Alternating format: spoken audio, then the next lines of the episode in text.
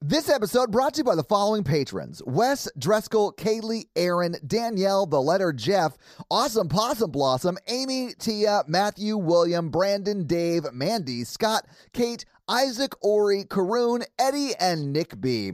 And all the patrons want you to know you're loved, you're listened to, and you're a valuable member of this awesome horror virgin community.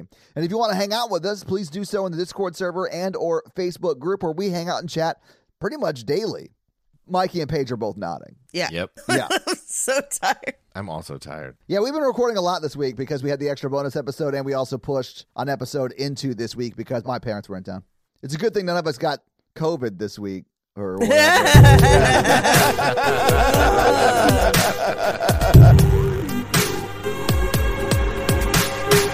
Would you believe that most of the people in this movie never worked in Hollywood again? I don't think they worked in Hollywood to begin with. Thank you for tuning into the Horror Virgin. I'm Paige. I'm Mikey. And I'm your horror virgin Todd, and this week you guys made me watch Mad okay, can I talk about the process of choosing this movie very Please, fast? please do, because it was supposed to be something else. We tried to plan this month out better than we've ever planned a month out before, so we obviously fucked it up completely beyond repair. And let me say, as someone who does not pick movies, like I'm not involved in any of those conversations, it was clear to me you guys had a plan going into this month. We Yes. talked about it. I know, I know. We, we had a plan. We have a plan for next month too. I'm hoping this same shit doesn't happen. Yeah. So, our original plan, as Mikey and I discussed about two weeks ago at this point, was for this third movie to be The Burning. But back when we reviewed it two weeks ago, there were a lot of streaming options, and now there are literally one. There is one. It's on Shutter. I actually looked on Shutter and it was not on Shutter. That's so crazy because they were advertising that it was on Shutter. I know. It's not even available on Shutter anymore. Fuck it. It was a Shutter trap. I literally like logged in to my account from that link that said they could see the burning and it was gone. Fuck. I know. Um, so our second choice, because we had considered potentially a backup as well. Our second choice was Cheerleader Camp, aka Bloody Pom Poms, which at the time was also available to watch a ton of different places, and now is not. So the two movies we wanted to pick not available. This movie a few weeks ago was not available, but we found the trailer, which took a while because there's another movie of the same name from I believe 2018. So that made it difficult. Also, anytime you try to look for anything Madman, it's like, did you mean Mad Men? And I'm like, as much as I would like to watch Mad Men right I know. now, I wish I did. I so wish I did. Yeah. But come to find out, this was now available to stream. So if you're like, why didn't they do the burning? I understand. We tried. yeah. We will have to get back to it. We wanted to. We we wanted to. But also at the same time, I am not upset that we Me watched this either. movie. Was this the first time we'd all seen this movie? yes. Okay, yes. No. Oh, you'd seen it, Mikey? Wait, Mikey. I have seen this movie. Wow. Okay. all right.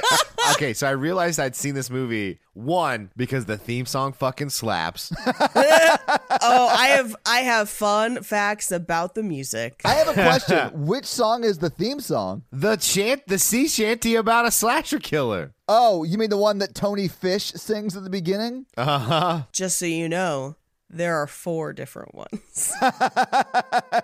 His name is TP in the movie, which I thought Yeah. was horrible. Why would you name someone toilet paper? Oh, I, I I thought it was DP. no, it was just TP. like his names were t- Trey Parker, and he goes by TP. Right. Yeah. Yeah, yeah, yeah. Or his it's short for toilet paper. His Yeah. name is toilet paper and he goes by TP. His name is actually Dennis Swanson, but his belt buckle says TP, and that's what everyone calls him.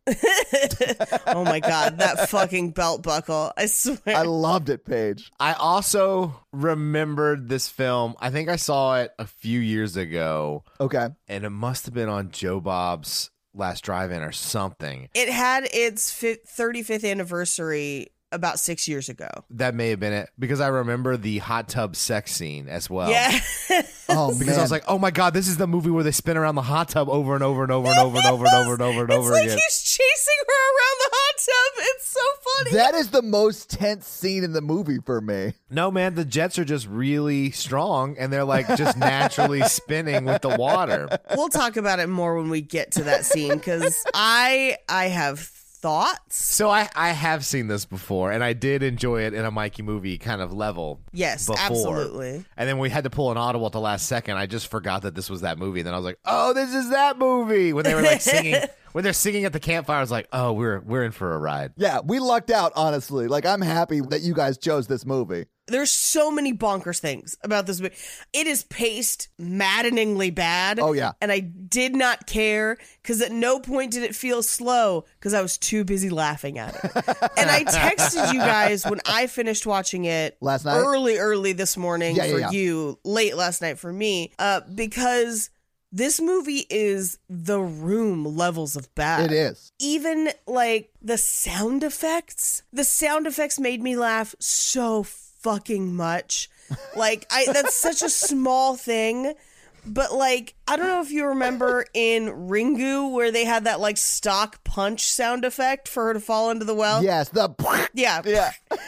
this movie doesn't even have that. But at a certain point, they're like, we need a scary sound effect for the monster man. Uh Uh-huh. huh. And what they went with is essentially the equivalent of like a fake DJ scratch. Yeah. Where it's it's like wiki wiki wiki. And you're just like, is he an evil DJ? What's happening? DJ Cropsy in the house. He's not Cropsy. That was the burning. Fun fact, it's both. Yeah. It is both. Oh. I will talk about it in fun facts. uh, Oh, okay, okay, because okay. The burning was also. Mikey and I were debating where we were like, which one is the Cropsy one? Well, Cropsy is credited in the burning. Also in this movie. Yeah, he's credited at the end of this one, too. Oh, really? Yeah. Yep, it is both. And I will go over it in fun facts because it's a very bonkers story because these movies are being made at the same time. So, on top of all of that, once you finally see the guy, like the madman, it's almost like somebody went into a spirit Halloween on November 2nd and was like, What do you have left? Like, that, that's what we get. What's on sale for 90% off? I'll take that. What's on sale? Headcanon in this movie works a lot better where the legend is all made up and really it's just Bigfoot who found overalls and living in a house. An elderly Bigfoot because he has white hair. Yeah. and he just collects meat for his like little meat storage locker. See, here's what it has to be. It has to be a group of Bigfoot. Yeah, it's got to be big feet, right? Yeah, big feet. Yeah. Because one of this movie's biggest problems, and it made me laugh every fucking time, is that this movie keeps forgetting where people are. Yeah. Like whoever was writing it is forgetting the like established geography and where they've put their characters.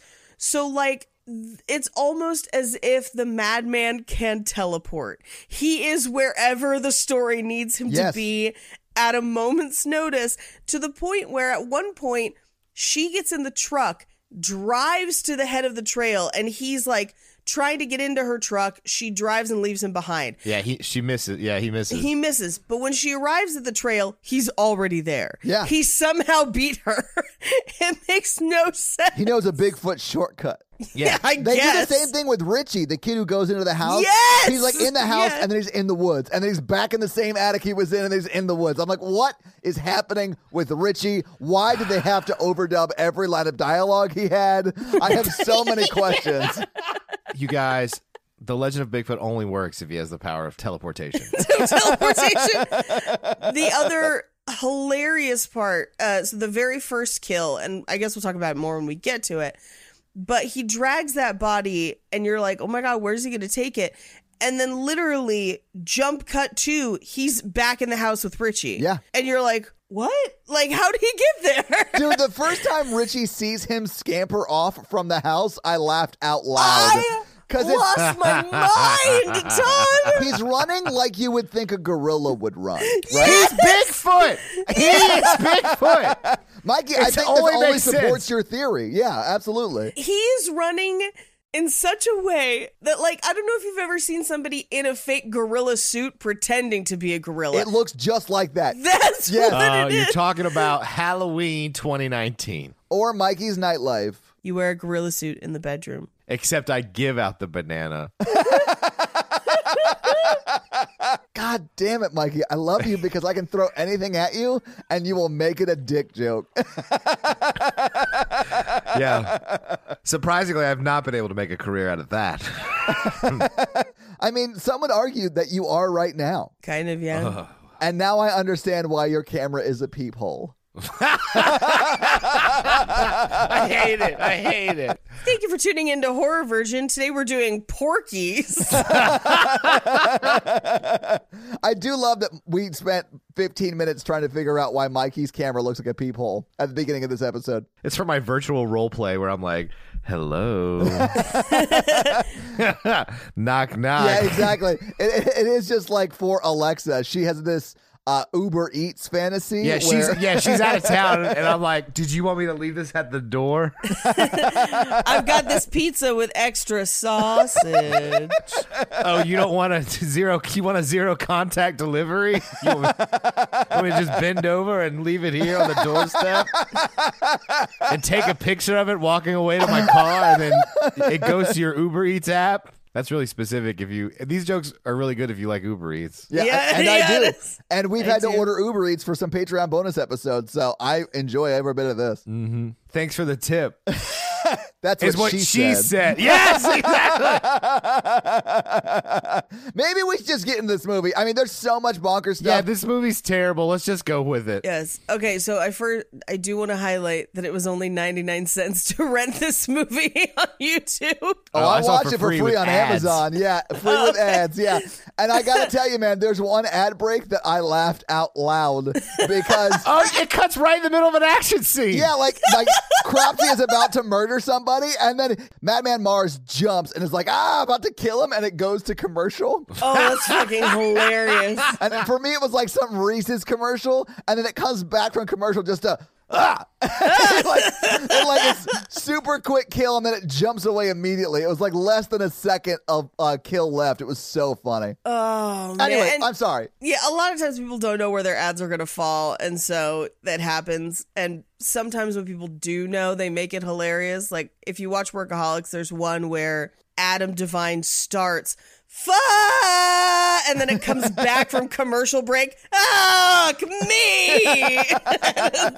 That is great. and they play it like they elongate it. It's great. Uh, this movie doesn't do that. This No. movie does everything wrong. It's, Terrible. wonderful Yeah, but let's get into it. we get the credits, which is just literally like a black matte frame on red with scrolling credits. And they scroll through every single person that worked on this damn movie, and it takes 10 seconds. Like, Yeah. it's the shortest credits ever. And 45% of those are made up names. I guarantee you. Oh, I fell down an IMDb black hole last night, you guys. I have some notes. I can't wait. So we get a title card that says it all started during a campfire at North Sea Cottages, a special retreat for gifted children. I think they were like gifted, like good at math. Yes, but here's what's m- super bonkers about it. They have a whole camp. They have cabins, they have a living room, they have a full kitchen. They have an eight person hot tub. yeah, they have an 8-person hot tub. They have 6 counselors plus the guy who owns the camp. Do you know how many campers they have? They're on man to man coverage. Yes, it's six campers. Every camper has like a buddy. And I'm like, what kind of freaky Professor X camp is this? Jubilee, get back to the cabin. It's a real expensive camp. It's got to be. Yeah. I bet because the interiors that we see of the camp are super nice. Yeah. Like, this is the nicest looking camp we have seen in a camp movie. This is the first camp I would like to go to. Yeah, dude. Okay, the counselor lounge that's all, like a 70s conversation pit all day every day. I love it. Mid-century Yes, realness. same. Give me that 10-person hot tub. Yes. I'll go to camp here. You know, I got to kill that one guy in a gorilla suit, but other than that, perfect vacation. Oh, we can just tell Mikey not to stop by if we don't want that to show up. Yeah. Always trying to give his banana to everybody. So we see the campers and the counselors all around a campfire. One of the counselors, They just call me Donkey Cock. I thought it was going to be like a funny pun, and it wasn't. And I that is what made me laugh. That it was just like donkey or Donkey Kong, Wait. like Donkey Kong. I want to throw barrels at you for that. it's great. okay. Seriously, I just realized that the gorilla named Donkey Kong, his first name is a different animal. I Yeah. just realized that. Yeah. Why? I don't know, but I love that meme that's Danky Kang. Donkey Kang. Danky Kang. Oh man, a better joke would have been like, "Hey, it's Daddy Kong." So the teens and the counselors are sitting around the campfire. Wow, we are two seconds out of the credits, and we're twenty minutes into this recording. You bastards. Welcome to the seven-hour dissertation. My voice will not last seven hours. So the kids and the counselors are seated around the campfire, and one of the counselors, TP, is singing a ghost story. it opens on singing. It's like Oklahoma. Like it should not open this way. There's a bright golden ghost on The meadow.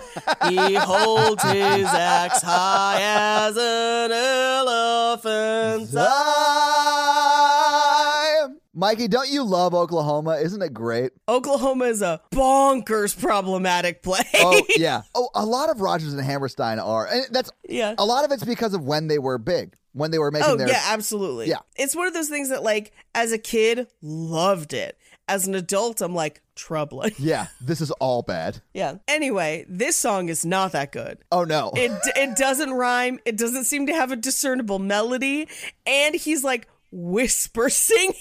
like, he thinks he's fucking Mariah Carey or some shit. I actually like this. Mikey is all like, "Oh, I loved it. I, I like the campfire stuff. Well, because he's just like he hid amongst the trees with the bloody hands, and you're just like, what is happening? And it goes on conservatively three and a half minutes too long. yeah." There are verses to this song. I want all horror movies to be lounge singing style. hey, have you guys seen the Evil Dead remake? Oh man, the crooning in that is amazing. Oh, I would pay anything for a lounge act of Evil Dead with Bruce. That's like, what I want. Yeah. That's what I. I want that in Vegas residency right next door to Britney Spears. Like that is what I want to see. One night we catch Britney, the next night it's Bruce, bitch. we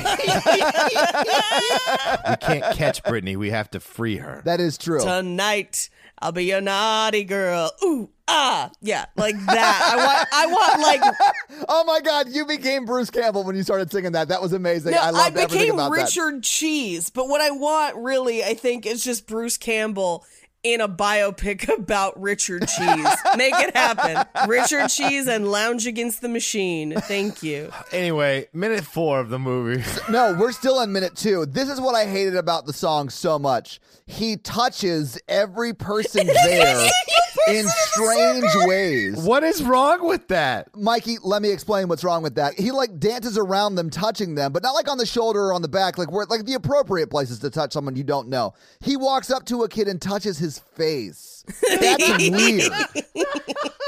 This whole thing is weird, and I just have in my notes, uh, this song sucks. He looks creepy, and then I just kept as it kept going. I was like, he is the most extra, and he is in his own production of Rocky Horror, and no one else is into it. Oh my god! Stop describing Todd. He's just he's just up in people's faces like science fiction double feature. Feature. Except while he's doing that, he's also doing the face waterfall thing from face off to everybody.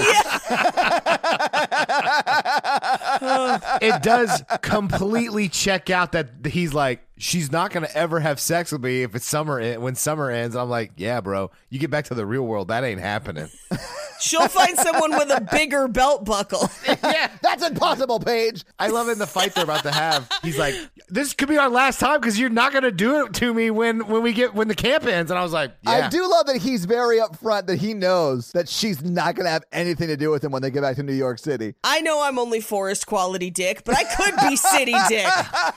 if you just give me a chance. That is honestly the song he should have been singing. It's called Forest Quality Dick. I'm country dick, and I can't stand the city. He just pops out of the fire like, if you change your mind, I'm the first in line. Honey, I'm still free. Forrest Dick for me. If you need this forest dick, better let me know. Anyway, I've got a country dick where things aren't rushed, and we slow down and take our time and smell the coffee in the morning while we fuck. Yeah. We, we also, instead of having sex in hot tubs, we just chase each other around them. he's just swirling in that tub around her like, got to Kansas City on a Friday. By Saturday, I learned a thing or two. And Becky, is her name Becky? What's her name? Betsy. Betsy's like, the worst part of sleeping with you, TJ, is the, the choreographed dance number you have to do before we have sex. I love that you gave him a real, like a real name. His name is It's TP. not TJ. DP, when you dance around the bed when, before we have sex, snapping your fingers, it just, ugh, I hate it, but it's the country and things are slow and there's not a lot of dick choices out here. But when it comes to this relationship, he's gone about as far as he can go. This deep cuts on Oklahoma jokes today. you I like it. guys. My dad was in Oklahoma three times, so I know that musical pretty well. My sister's been in it at least once. Yeah. Yeah. Anyway, so oh, so he finishes his song and then takes his seat next to the counselor he's secretly fucking, although it's about to not be a secret. I don't think it was. Well, it might have been a secret from the kids, but it seems like everyone there is like paired off. yeah. It's well, it seems like everyone's kind of coupled off, but then the movie forgets who's coupled with who sometimes. Yeah. Just like real life. Uh, so we get to the owner of the camp, and he tells like a real ghost story. And his story is about a man who lived in the house behind the camp, and it's like right up the trail from where they're at in the It campfire. literally, as Ricky proves, it's a stone throw away. it's a stone's throw away. They're actually just in the fire pit of that guy's backyard. My favorite is every time they reference the house, it's just a still photo of the house. Yeah. like it's not it's not even like shots of it. It's just like, yeah, we're right next to this house. It cuts to Ken Burns' documentary on that house. It's just like a still photo of it. once housed a family until things went wrong. And that's what happens in the ghost story. So he was an evil man, he was an evil farmer man, yes. evil farmer man. Which I thought was a strange thing they kept including. I'm like, Yeah. he could just be a guy. Like, it's fine. You don't have to like berate farmers. I think the worst part of it is there's no farmland, it's all forest. That's why he was so mad, Mikey. Yeah. He was like, I can't farm in the woods. What am I doing here? Without any source of income, poor Judd is dead. Poor Judd Fry is dead. He's looking oh so pretty and serene. If you thought I didn't know the entire musical of Oklahoma, you were wrong. Well, Um, buckle up your shit belts, Curly and Lori. We're doing it. I don't get any of these jokes. Curly and Lori are the two main like people from Oklahoma. Oh. So anyway, there's a guy, there's a there's a farmhouse guy. He mur- he murders his family or whatever. We have musical lead Mikey into just depression. He's like, Um, whatever, man. eh, All right. So let me- anyway, he takes an axe and he chops up his wife and kids. yes. you kill my dreams with that voice. Um, so yes, he beats his wife and kids, and then he starts drinking. And one night he got his nose bitten off and didn't feel it. And I'm like, sure. Oh wow. I was gonna go with a frostbite joke. Regardless, he goes crazy one night and decides to kill everyone. And when they reach that point in the story, there's a crazy sound effect that I think they intended to sound like an ominous organ, but instead in my notes I just have it as a didgeridoo. Like Yeah. it's just Oh yeah, the synthesizer esque noise. That- it's womp womp, wow wow and I was like, what is this? what is it's happening? DJ Daddy Kong. DJ Daddy Kong in Featuring the Cropsy. his out. This shit is bananas. B A N A N A S. I'm single. I killed my wife, lady. Lady. Cropsy. DJ Daddy Kong. This movie sucks. You know what? This movie could use a 20 minute ballet interlude in the middle of the end of Act Two. It do- good, good. I'm glad you like that. Because what would you do if that ballet interlude was underwater in a hot tub? Oh, that was another Oklahoma joke, but also here for it. Yeah. here for it in this movie in a hot tub. Yeah, same. Woo. Anyway, they're like, it was the same night as tonight, because of course it always fucking is. And And like one of those gifted kids was like, uh, actually, that's impossible because of the leap year every four years and Um, mathematically speaking, it would have been three weeks ago. Um, Stupid gifted kids ruining ghost stories. We're gonna fuck in front of your bed tonight, Timmy. and you're gonna have to watch.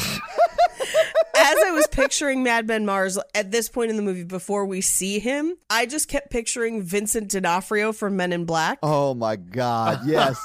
Yeah. They're just like he's wearing a suit. He's and wearing an Ed- Edgar suit. He's wearing an Egger suit. Because next in the story, he just goes to a bar and puts the murder weapon on the bar. And then people find the bodies and they Yeah. arrest him, but then he steals the bodies back. It's like a whole thing. Yeah.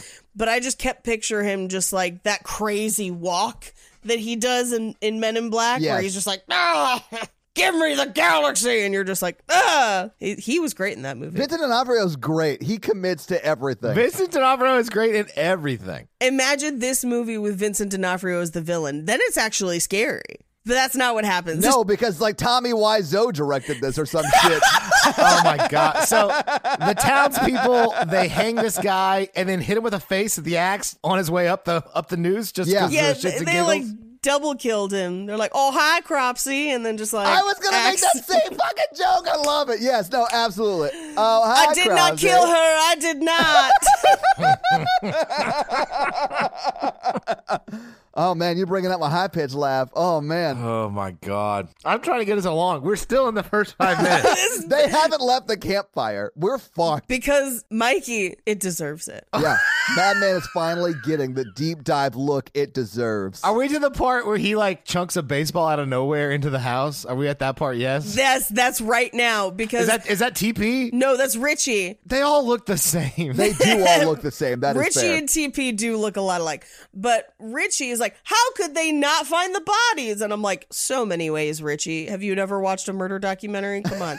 and then he just like yells out like "Madman Mars," and then he like throws a baseball out of nowhere It breaks a window. and breaks a window at a house that is clearly at a different location because we've only seen photos of it. Yeah. and and we just get a photo of the house and the sound of glass breaking. which is great. it is pretty amazing. Come yeah. and get us, Madman. Is it Mars? Madman Mars. Madman yeah. Mars, yeah. Madman Mars. And at this point, the camp leader is just like, don't say it above a whisper. Like, ooh, Madman Mars. And then Richie keeps yelling about it because of the fucking baseball. And the guy who owns the camp is like, no, he's going to come get you. He's going to get all of us. You'll smell his death smell and see his mutilated face. Yeah. It's the last thing you see before zap, off goes your head. I love zap as the action word there. I don't know why, but Yeah. it made me laugh so hard. It was real funny. And Yeah. then he goes into just like, all right, good night. Uh, have good dreams. Uh, goodbye. This is our last weekend before Thanksgiving, and then winter vacation. I enjoyed your company. And you're just like, what? Like, that's what he's going to leave them on. It's Yep.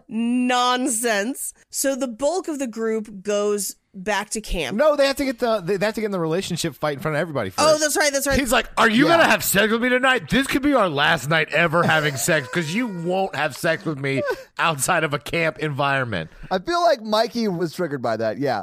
No, Oh. I just thought it was funny. She was like, "Hey, friend, you're my friend, TP. Like, maybe I'll fuck you later, but like, you gotta like, we Do not Um, talk about it in front of the children. yeah, yeah. Mikey, you've never been in a relationship where she didn't want anyone to know? I hate you. No, I'm asking because I have. I don't know that you have, but I mean, now I know that you have because of your response. Yeah, I've been someone's dirty little big secret. I'll keep you my Mikey little secret. Mikey, little secret. Don't tell anyone or you'll be just another regret. I was a scene kid. It's fine. You see, I have the opposite problem. I got that city dick, and all these. Kind All these country women coming back from camp keep calling me, and I can't please them all.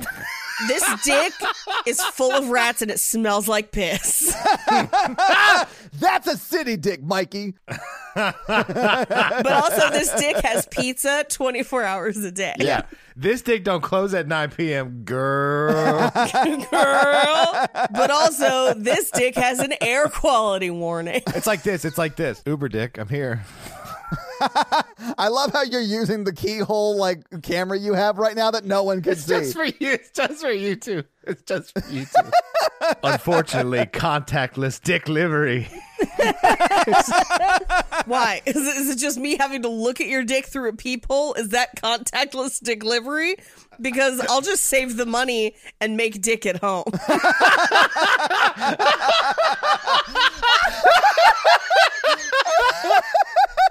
Oh, this episode's dumb.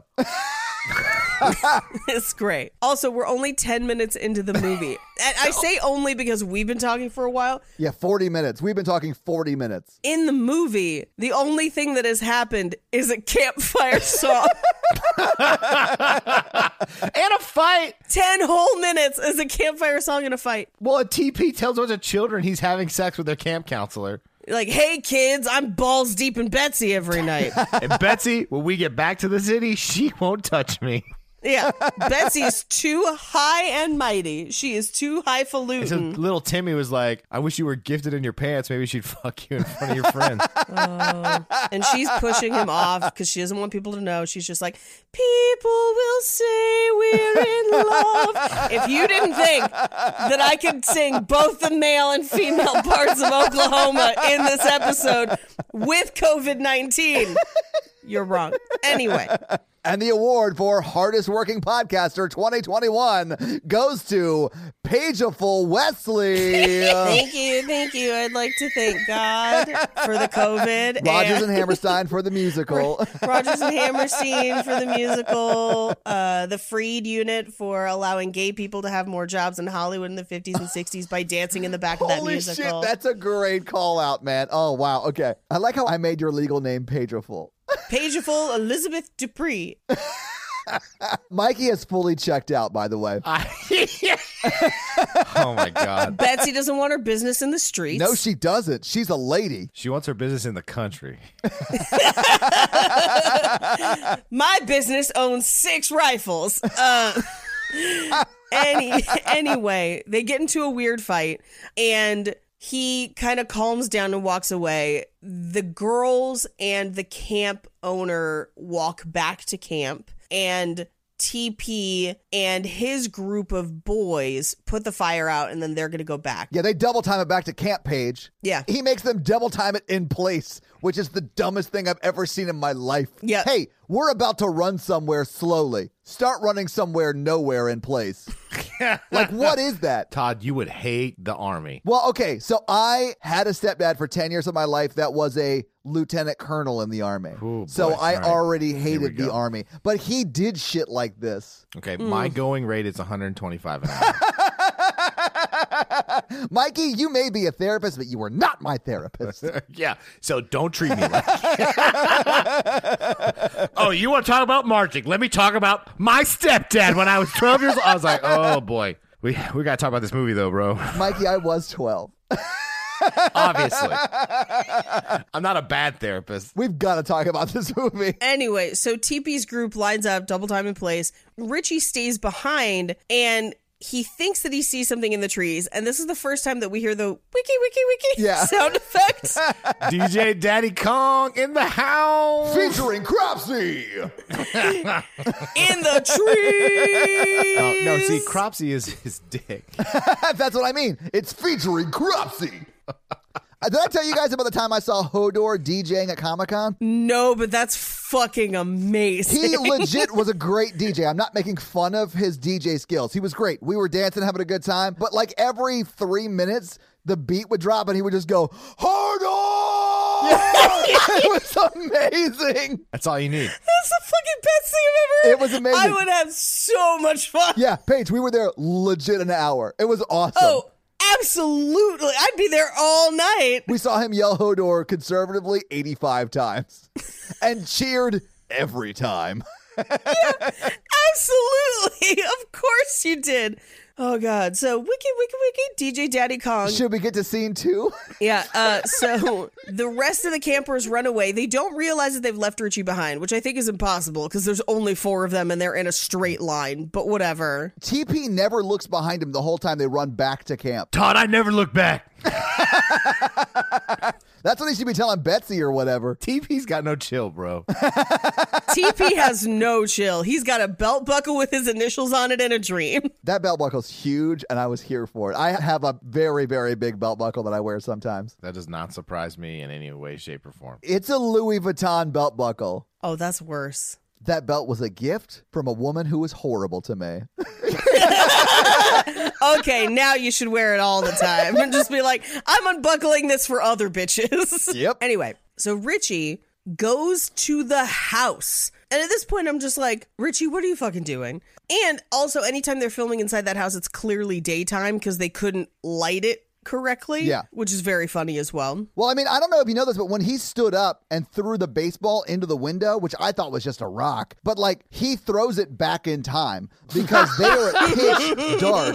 And when he throws it, it cuts to the house that's like at dusk. Yes, yes. so Richie is like wandering around somebody's house and he's already broken a window in. And at this point in my notes, I'm just like, Richie deserves to die at this point because I thought for sure he was going to be the first death. Nope. And it makes me furious that he is not. Yeah. Because he essentially, his disappearance causes everyone's death. Yeah. Richie is at fault. Is he the one who lives? He lives. Yeah. So he calls Madman Mars out from the tree he was hiding in. Madman Mars, I'm calling you out. Meet me in hell on the cell. In the octagon. Chairs, ladders, ropes. featuring Cropsy. Cropsy. But yeah, like he calls him out and then is the reason everyone dies and survives this movie. Yes. Uh, you guys have never made a mistake like that? Look, if you haven't accidentally caused the death of a full camp of counselors, are you living? Mikey, just get vaccinated already. DJ Daddy Kong does not believe in modern medicine. Bow, bow, bow, bow. DJ Daddy Kong is apparently Joe Rogan. DJ Daddy Kong owns a float tank. Float Tank featuring Cropsy. That was the cutest air horn I've ever heard, Mikey. Just a bunch of bananas dropped down onto the club. Hold on, I've got my air horn app. All right, so minute seven. No, this is minute 17. We're making progress. We're making progress. But as he's walking through the house, an inhuman hand, because DJ Daddy Kong has essentially gorilla gloves on Yeah. This- and feet, and he's got like a mock up of Todd's feet and then gorilla gloves. you bastards. I have hairy hands too. Okay, so he's just wearing Todd's skin. Yeah. Oh, And yeah, it's just Todd. it's just Todd, and he's just like, Oh, I wish you could see. I wish you could see Paige prancing like that, which is apparently how they you guys picture me walking around. no, it's how I picture people in gorilla suits running at all times. If my voice was a walk, it would be that.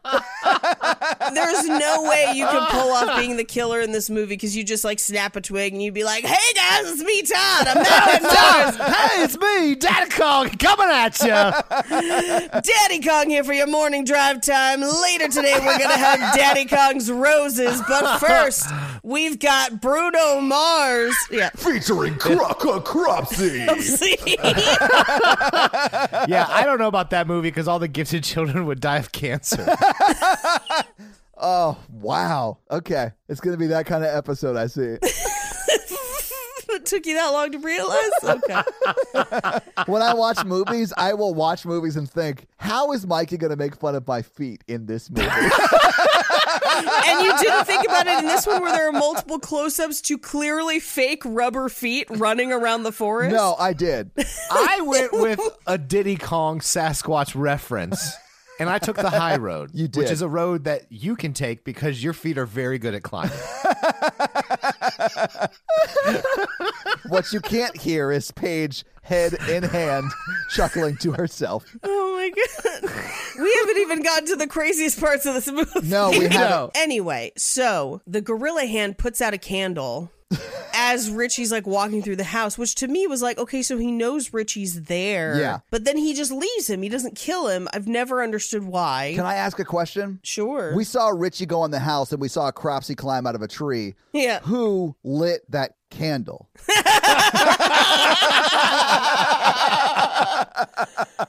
Because Richie's the first in the house. Cropsy, or uh, we probably should call him Madman Mars, he walks in after Richie walks in and the candle was already on. Is the man not allowed to have a candle on? Is that like too feminine? No, no, no. I'm not. That's not what I'm saying. I'm just It'll saying burn that. your house down. yeah, he left his house with the candle lit. He murdered his whole family. Also, candle safety is what kills him at the end. He learns his lesson. I don't think he dies at the end of this movie. But he does lose his house and collection of bodies. That's true.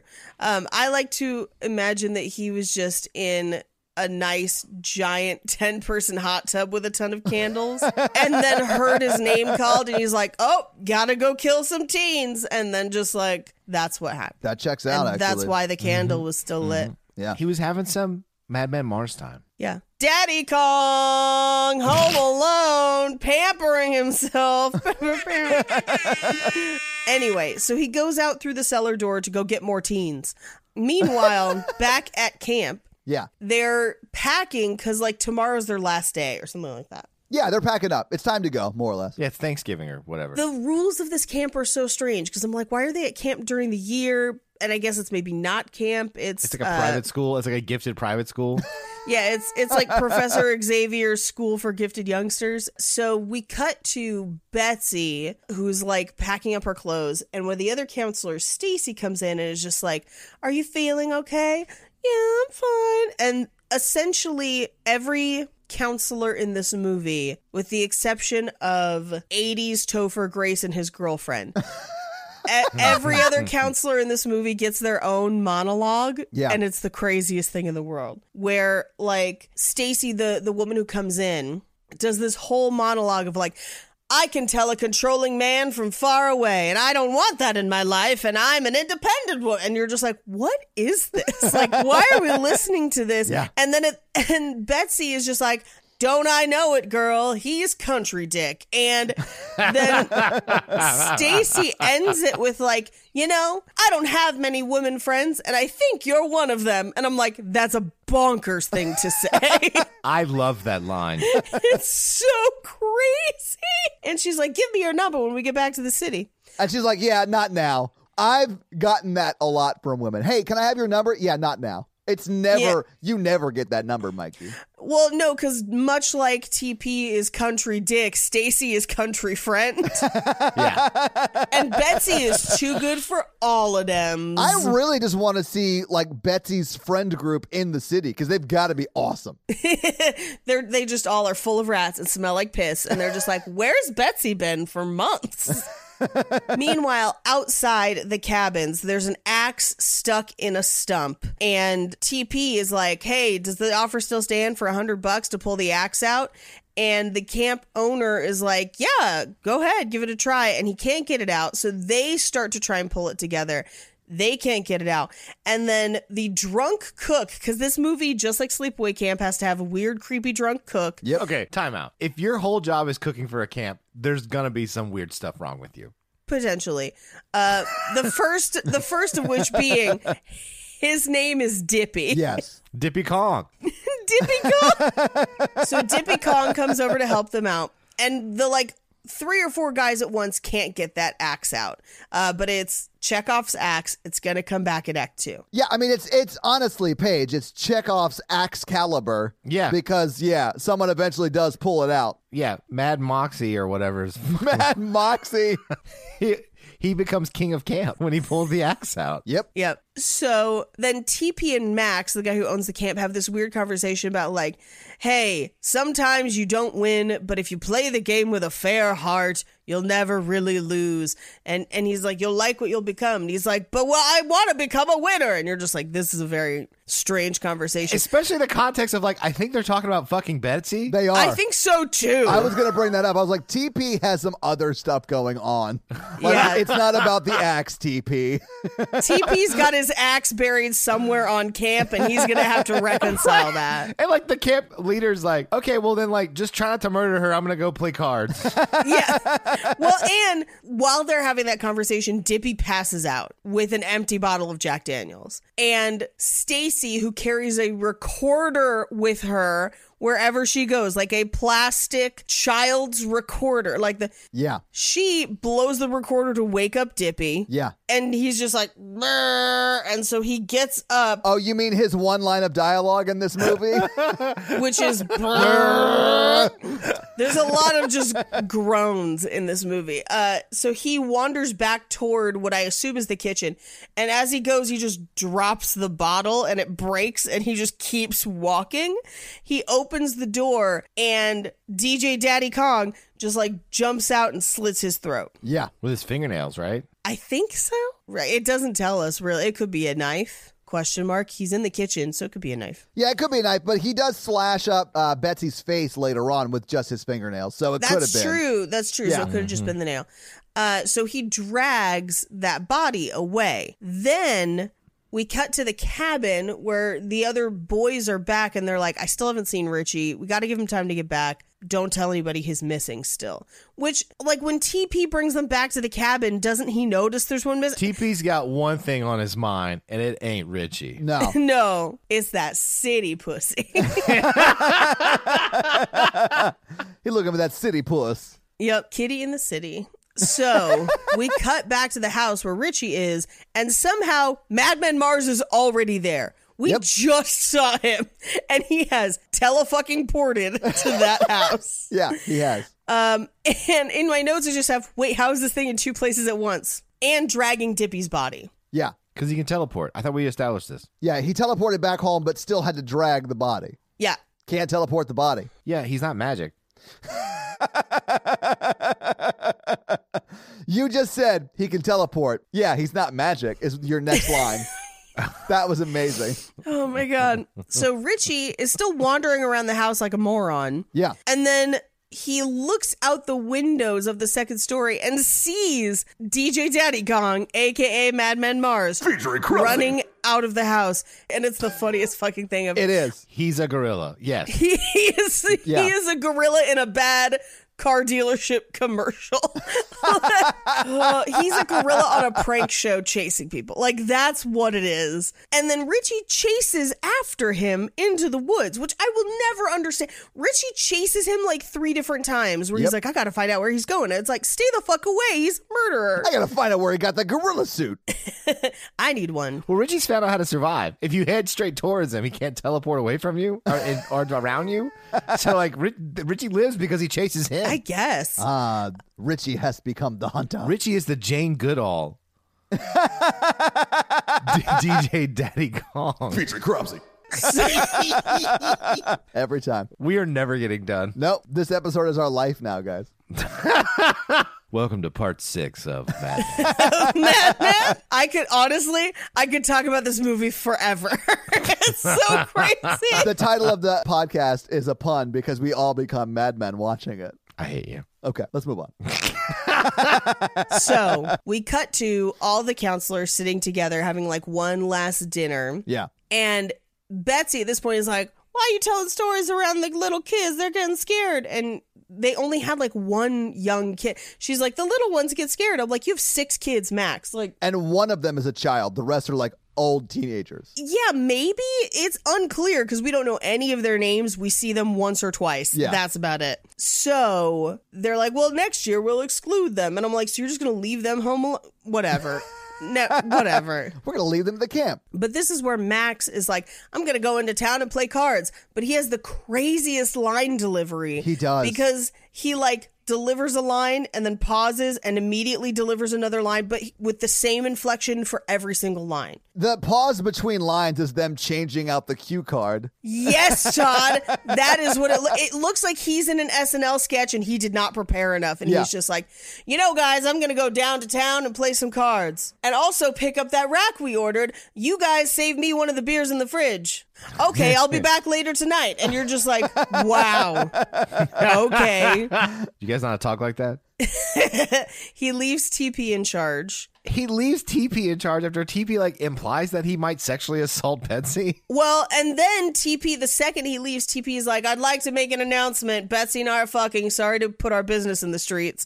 And everyone claps. Like, they're like, hooray! That's an announcement we needed. And she's like, "Our business isn't in the streets; it's only in the country." it's only in the sheets. The sheets that also smell like rats and urine. Yeah, TP has a problem. Maybe if I sleep in the city smell, she'll think I'm city dick. I'm secretly a stack of toilet paper that became sentient. With the power of this belt buckle, I can be a real boy. That would have been funny if when he was hanging, Cropsy pulls the belt buckle off and it just becomes rolls of toilet paper and falls away. So, whatever this weird announcement was, Betsy's just like, ooh, that announcement made me slide off my chair because we immediately cut to them getting undressed, which by the it spends like a full minute and a half of just them taking clothes I know. off. And it seems like they're in different rooms. Like I Yeah. thought it was going to reveal that they were just going to bed separately in their separate rooms. Nope. Because you don't see them getting undressed together. You see Right. them getting undressed separately. Yes, but also staring off into the middle distance, which I think was their attempt at them like watching each other undress. Yeah. But because they're never in the same frame while it's happening, it just looks like Betsy's just staring and like, Like dead eye into the distance. yes. And I know that like I just did an act out that no one could see, but like uh, imagine somebody staring just past you and then undressing slowly. it's a very weird visual. Um, but then we cut to the giant private spa Yeah. that they are getting into. It actually was sort of nice. Dude, I was into it. I was like, yes, spa, But they both get in and you see butts and titties. Yeah, you see butts and titties really quick, but you see like she gets in and then immediately tries to stay as far away from him as possible. Yes. Not only are they spinning, the camera spins. It's very artistically done. it's it's disorienting, but it looks like they're playing Marco Polo in this very tiny hot and tub. with, with the cameras the spinning, I was just like, "Oh, they're fucking in an industrial-sized washing machine." They're trying to start a whirlpool, or they're just like, if we swim fast enough, it'll carry us. also, when they're undressing, is the first time we see TP's belt buckle, which is Yeah. conservatively the size of a shoe on It's huge. his belt. It's massive, and it just says in Times New Roman font TP. Would it surprise you to know that most of this film's budget went towards that belt buckle? I think we need to talk more about the lovemaking. Yeah. Oh no, I'll get to it, Mikey, because I have fucking notes. Is it don't have sex in a hot tub? no, because having sex in a hot tub is fucking awesome. You just got to do it right. You don't do it underwater. Right. Yeah, I'm not a submarine. Anyway, so they're chasing each other around the hot tub. And I'm dying. I, I can't, I, like, I could not stop laughing. It was the funniest was thing I'd ever. hilarious, yes. Just them swimming in circles, staring at each other. Hysterical. So they finally, eventually come close to each other in the hot tub. As you see, the mating dance of the country dick is long and complicated. They must not break eye contact, or they must start the whole ritual again. And as Fortunia's wheel spins Mm-hmm. further and further. Anyway, so they start making out, but in my notes, I just have, I don't think these people know how to kiss. And that's something that happens through the I rest know of this everyone movie. in this movie does not know how to kiss. It's bonkers. Yeah. It's so crazy looking. Uh, but we cut outside for a second where we see that Madman Mars wants to make this a threesome. Bow, bow, bow. And he's looking through the window. and I fully thought that he was going to kill them in that hot tub. Me too. But he doesn't. He just lets them have the strangest sex ever. And just as an observer, and then leaves. And I don't know. But we cut back in, and they kind of come up from air from under the water. And she says, You didn't let me finish. And I was just like, I'm sorry. Was sexual activity like was he trying to eat her out under the water or were they trying to have sex underwater? Also, this water's not very deep, which means you would have to be crouched down Yeah. Uh, to do it. Uh, she was peeing in the water, and he interrupted her.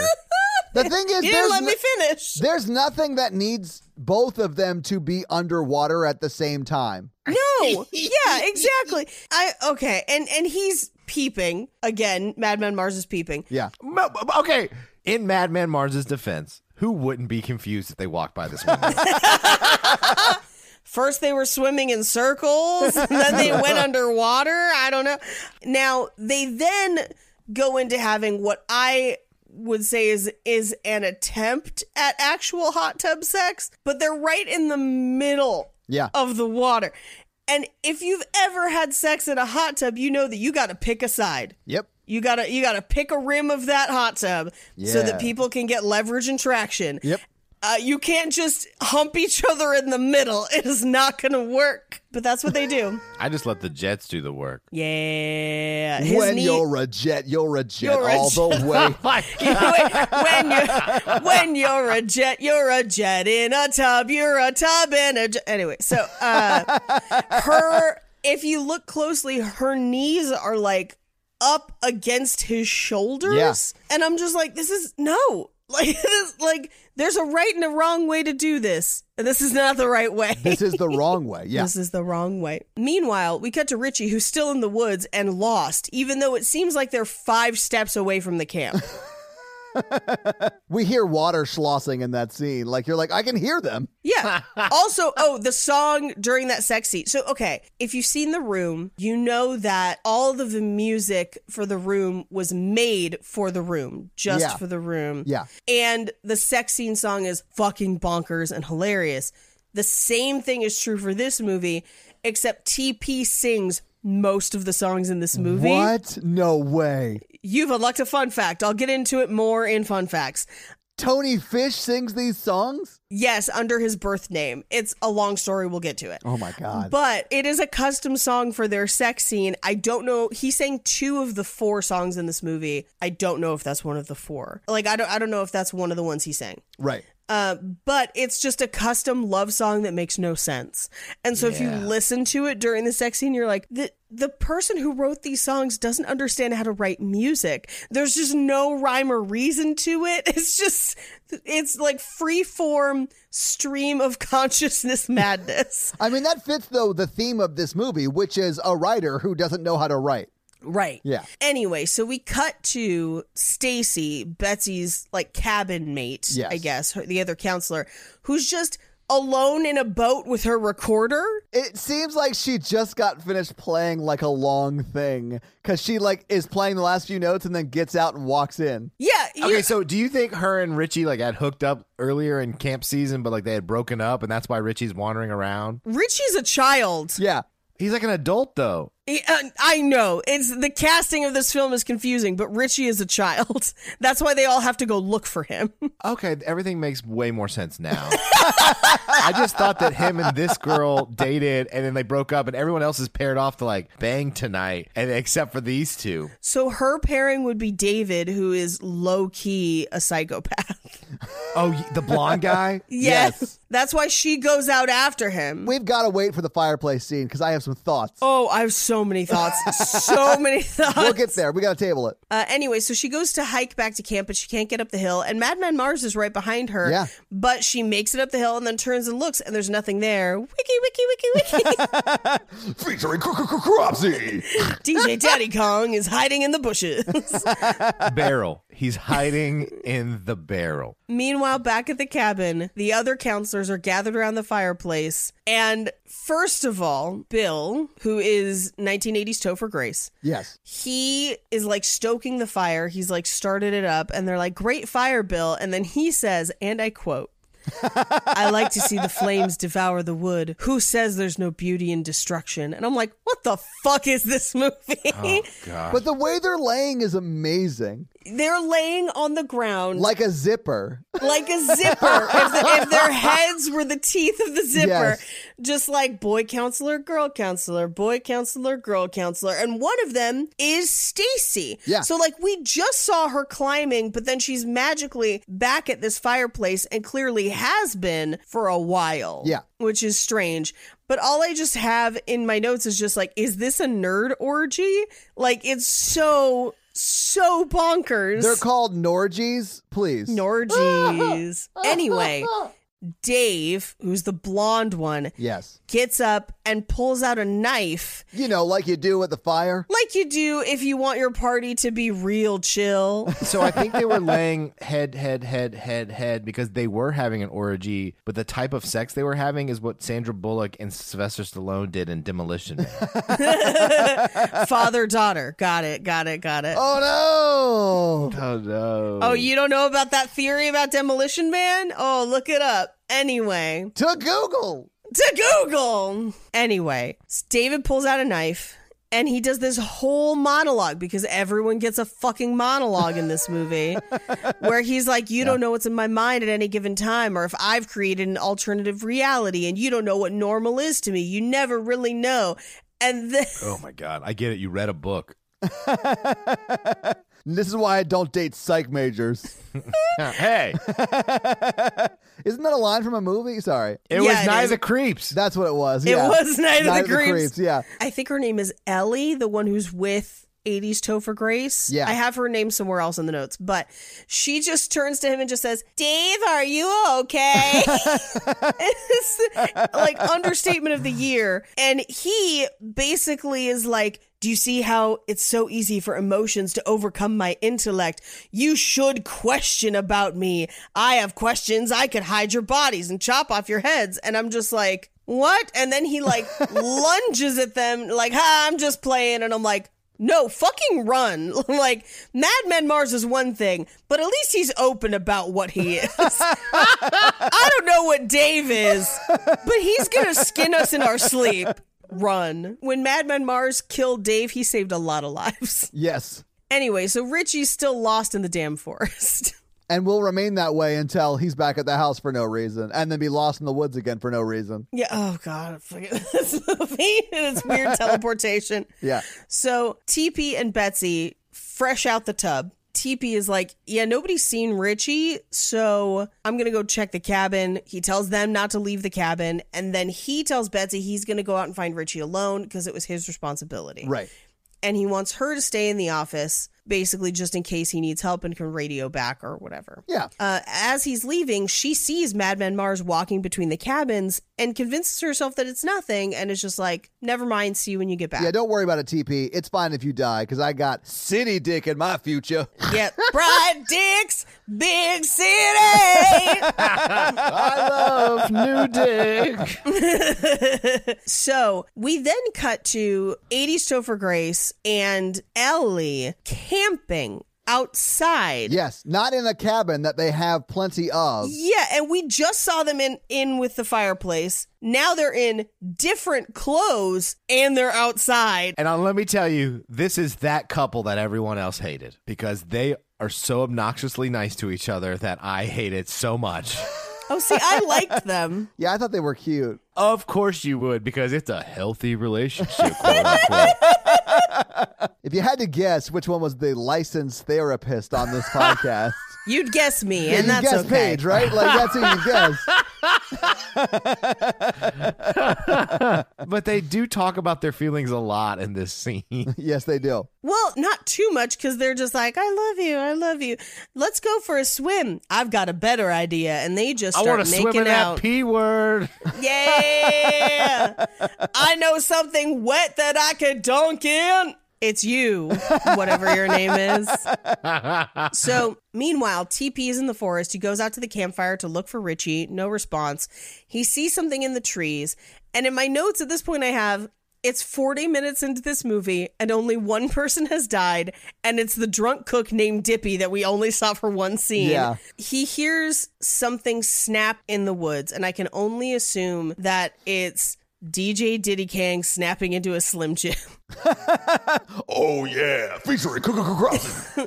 Ooh, yeah. You want to snap into that Slim Jim. So TP kind of cautiously investigates and he smells death and then he gets a noose around the neck and Madman Mars drags him across the forest and then tosses the rope over a tree but then has to like get into position to strangle him? I think he puts it in a winch. No, he he- he throws it over the tree and wraps it around a different tree. It's sort of using it like a winch, and then pulls him up. And TP's just hanging there. Yeah, but if you see how fast the body goes up, like he's Oh. in a machine. Like, He's just real strong, Mikey. That's what it was. oh, okay, okay. But anyway, TP grabs the branch above him, and he's he's able to breathe. yeah, I was proud of TP. Here's my thing though. From the time he gets to the tree, Yeah. to the time that that rope is over the tree and pulling TP up is a solid 30 seconds. Yeah. like enough time for TP to be like, I'm going to try and run away, but he does Yeah. not. No, he he doesn't. doesn't try to. Oh, no. This is why you're just country dick, TP. He's like, I always knew it would end like this. Autoerotic asphyxiation. He's like Betsy again. Your small hands are so strong. Uh, so I've said that before. this is the worst episode we've ever done. no, th- this is hardcore one of the best episodes we've ever done. I just hate that my camera is a people. He pulls TP up into the tree, and TP manages to grab onto the branch, which stops him from choking. Yeah. But Madman is like, oh, I see a very convenient big belt buckle for me to grab on and get leverage to jerk you off that branch and kill you. and break your neck because we hear his neck snap. Yeah, deaded. Then we see Todd's feet rabble away through the woods. you jackasses. But this is this is the first place where we hear Madman Mars for the first time, who sounds like a drunk hamburglar because he's just like rabble rabble rabble rabble I rabble. always assumed Hamburglar was drunk. I mean, Who else steals McDonald's? Uh, this guy. You don't steal it, you might go buy it. No, I'll steal from other people, children. give me them nugs. I just want to steal enough children's meals that I am named like a serial killer. The hamburger strikes again. So we cut to the office where Betsy is like playing games with pieces of paper, like he loves me, he loves me not. Right. Which, like, bitch, he just threw one in you. Sorry, cut that out. That sounds terrible. Unfortunately, Paige, no We don't have cuts time to cut. today. Yeah, so sorry about that. Yeah, I apologize. I'm not able to cut this episode. Well, she's playing games like she's playing games with DP's heart because she Yeah. doesn't like. It. I think she's talking about somebody else. She's talking about that city dick boy, whoever that is. Oh, Reginald. I, I saw these weird monster feet in the forest. Do you think he likes me? He loves me not. Mm. So at this point, Stacy comes into the office and Betsy is like, hey, I'm worried. TP said he'd be right back, but it's been like 45 minutes. Right. I like how she like low key burns him too. Like he's always back in five minutes because he's so desperate to get after this. Oh, I thought it was a burn that she was like, listen, I know he can't last 45 minutes, so he's definitely in trouble. He can't survive 45 minutes in this pussy. He has no hope in the forest. Um, but so she's she's telling Stacy and Dave, and Dave is like, "I'll go find him." Like one time it took us like 3 hours to find a kid. So like don't even worry about it. I'll Yeah. go into the forest. It's fine. And he's like mocking her for worrying about it because he's a fucking serial killer. Yeah, and she's like, uh, I think I may have seen something as he went into the forest, and he's like, stop trying to scare me. I'm already getting dressed. Like, listen to what she's saying, you moron. Yeah. Uh, as Dave passes that axe that's stuck in a stump, we hear the Madman Mars come up on it and like brabble, rabble, rabble. Wiki, wiki, wiki. What? and wiki, wiki, wiki, burgers. Brr, brr, brr. Featuring Cropsy. and he takes the axe out. And he's like, Excalibur, be my strength. Yes, because he can remove the axe, no Does problem. anyone else remember King Arthur and the Knights of Justice, the cartoon when I was a kid? Never mind. Nope, nope, Nope. no, we do not. Nope, I had cable. It was about a football player who got sent back in time and he became King Arthur and he was on the Knights of Justice. I'll stop talking. oh man, was that PBS? It probably was. Oh, you fucking loser. I watched X Men because I didn't have wood paneling in my house. Oh. I, I had paneling for a short period of time, but then also watched X Men, so you know. I'm pretty sure I watched X Men 2, actually. Because X Men fucking rules. I'm sure you did spend the night at somebody somebody else's house and had cable there. Yeah, I had friends. So Dave goes out to the campfire. There's no sign of TP or Richie, and he sees a flashlight out in the woods, which is uh, it's TP's flashlight. So he goes out to the light, finds him. He's calling for Richie, and then he pulls a Jojo rabbit and runs into TP's shoes as they're hanging. Yeah. That's such a specific reference. It's a good one, though. it's exact. Yeah. that is Yeah. exactly what happens. I'm not saying Taika Waititi stole this, but you know he got it, he got it from somewhere, right? Yeah. Right, right. Uh, then he ties TP shoes and buckles back his belt buckle. He knocks the body down and goes to run away and then pulls out his knife, which is conservatively like half the size of a country dick. It's not a big knife. I don't know. It Uh, seemed pretty big to me. I, I uh, you know, I thought it was a good size. Wow. you should really concentrate on your attributes that are unique to you, like your feet. Yeah. Guys, sign up Oh, man. for my Only Feet. you know, like n- it's not every day that you find somebody that can like grab and throw oranges with them and shit. You know what's crazy? When I was a kid cleaning my room, I would pick up clothes with my feet and like throw them up to myself so as to not have to bend I over. can still do that. I have like lobster feet. I thought you were gonna make fun of me for doing that, Mikey. But No, yeah, no, no. Alexa got mad because I pinched her with my toes. I've done that too. Yeah, they get so mad. it left a bruise. wow, I didn't realize you were gonna admit to abusing your girlfriend on the show. But I Oh, think it's good that it's wow. out. I think it's good that it's out and that people know. Paige is checked out of the podcast. She is hurling in the corner. I felt really bad because she was like, "Do you remember when you pinched me with your toes? This is that mark." And I was like, "Oh no!" You should be bruising her in other ways, like emotionally, Mikey. A monster energy drink just came out my nose.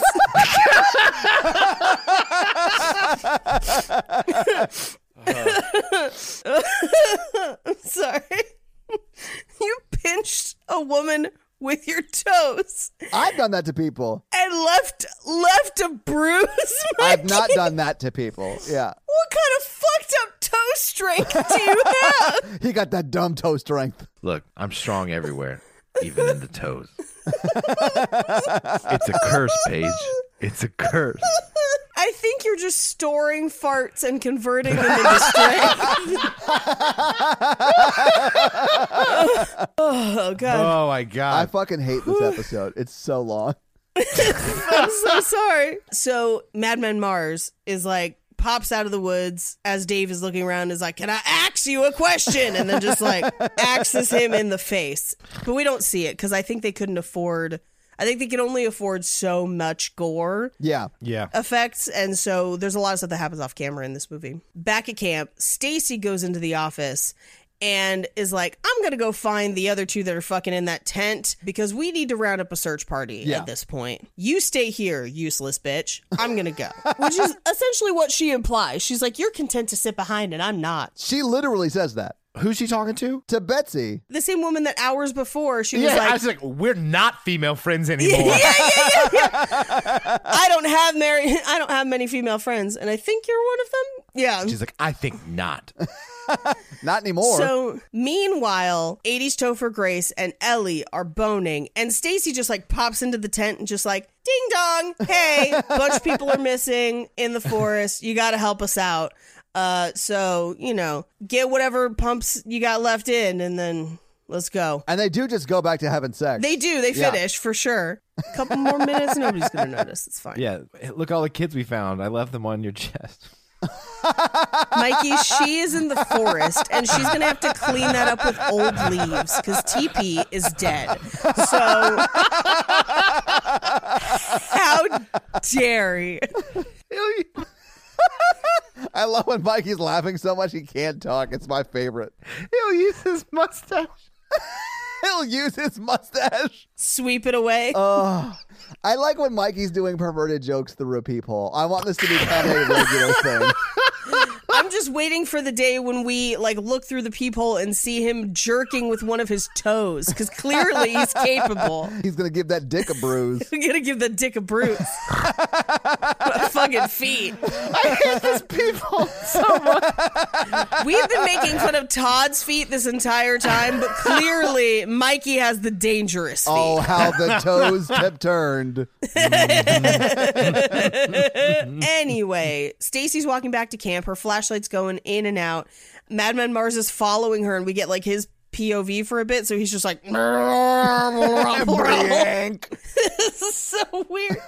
Um, so he follows her. She makes it back to camp because apparently camp is like five steps away. It's very close, yes. I don't know how anyone's getting lost at this point. And then something even crazy hap- even crazier happens because she makes it back to camp and gets into the truck. It won't turn over right away, but she finds another flashlight, gets out of the car, opens up the hood, fixes something, gets the truck to turn over. Yeah. Just as Madman Mars tries to get into the truck, and his noise is like His hand is like, bah! It's so funny. like a disappointed dog. Like if Scooby Doo thought he was going to get a Scooby snack and then didn't, Yeah. that's the noise that happens. Absolutely. Like, "Row, Raggy. Okay, I had to. I have to interrupt. I had to text to get permission to add, to add this part of the story. Is it more about the bruise? Yeah, the bruise was on her boob.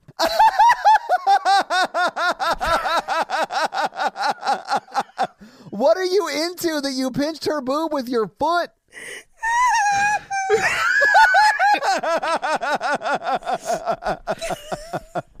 I bet. I didn't want to say that part without asking. I've known my husband for almost six years. So naturally, he's left toe bruises on your boobs. Never once. Not even once. That's not even been an option. I wouldn't even think of that as a thing that could happen to me. And now I have a whole new set of anxieties. I, it was an accident. I guarantee you it was not an accident. I- there's no way to accidentally do that. I'm I'm thinking there was like a chip or something on her shirt, and he was like, "Gonna grab that for later," and With his missed foot? No. with his foot. This was during Sweet Amore. We, we were on the couch watching a movie. and she was on the other end, and I was like, What movie? Happy Feet.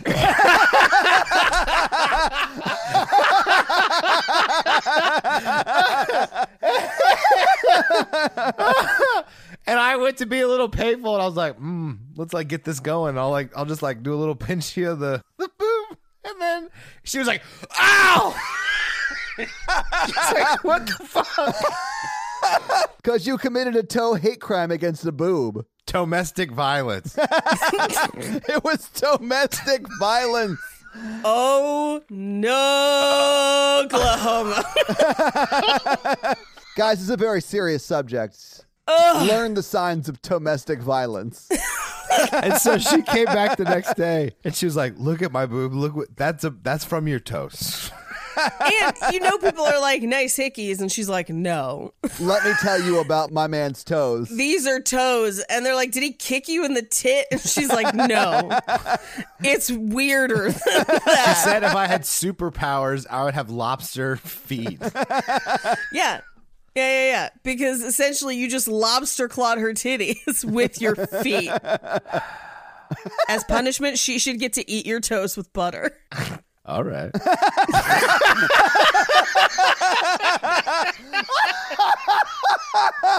Oh my god, I feel bad for people who are missing this episode because they never heard of this movie because they are missing gold. Oh my god. I want to see your lobster toe and someone eating them memes immediately. Anyway, that's the end of that story. Oh my god. Mikey, it's not the end of it. I guarantee you. this story is going to live on for a while. Can you guys believe I've had a hard time locking it down? Nope. So she's in the truck and she's going to drive to the end of the trail, which by the way is the campfire. Yeah. So like we've seen multiple people like walking it. It's clearly not a big deal. Uh, so she drives out, and Madman Mars doesn't get into the truck. so now he has to walk, but he still beats her there.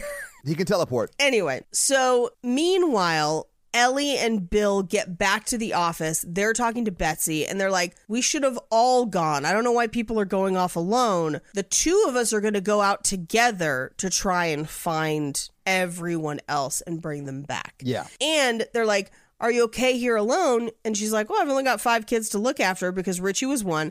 And I was like, So they have six counselors for six kids. It's one to one Yeah. one to one defense. And it's almost two in the morning.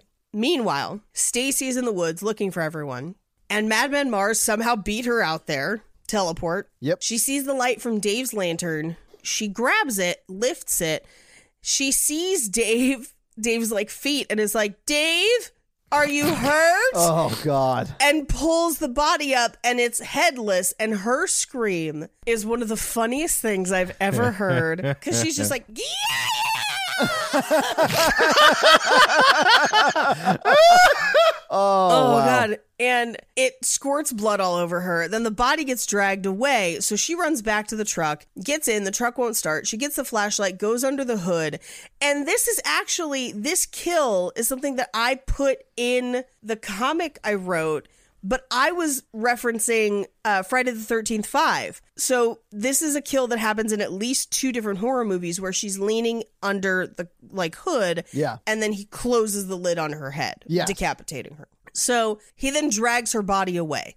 So Bill and Ellie find the pickup, don't notice that it's covered in blood. Well, Well, no, Ellie does. Ellie sees Cropsy killing her and then runs. that's later. Oh, I thought I thought it was right there. My bad. No, no, no. They find the bloody pickup. They're like, that's weird. Yeah, it's a continuity error because her body is gone.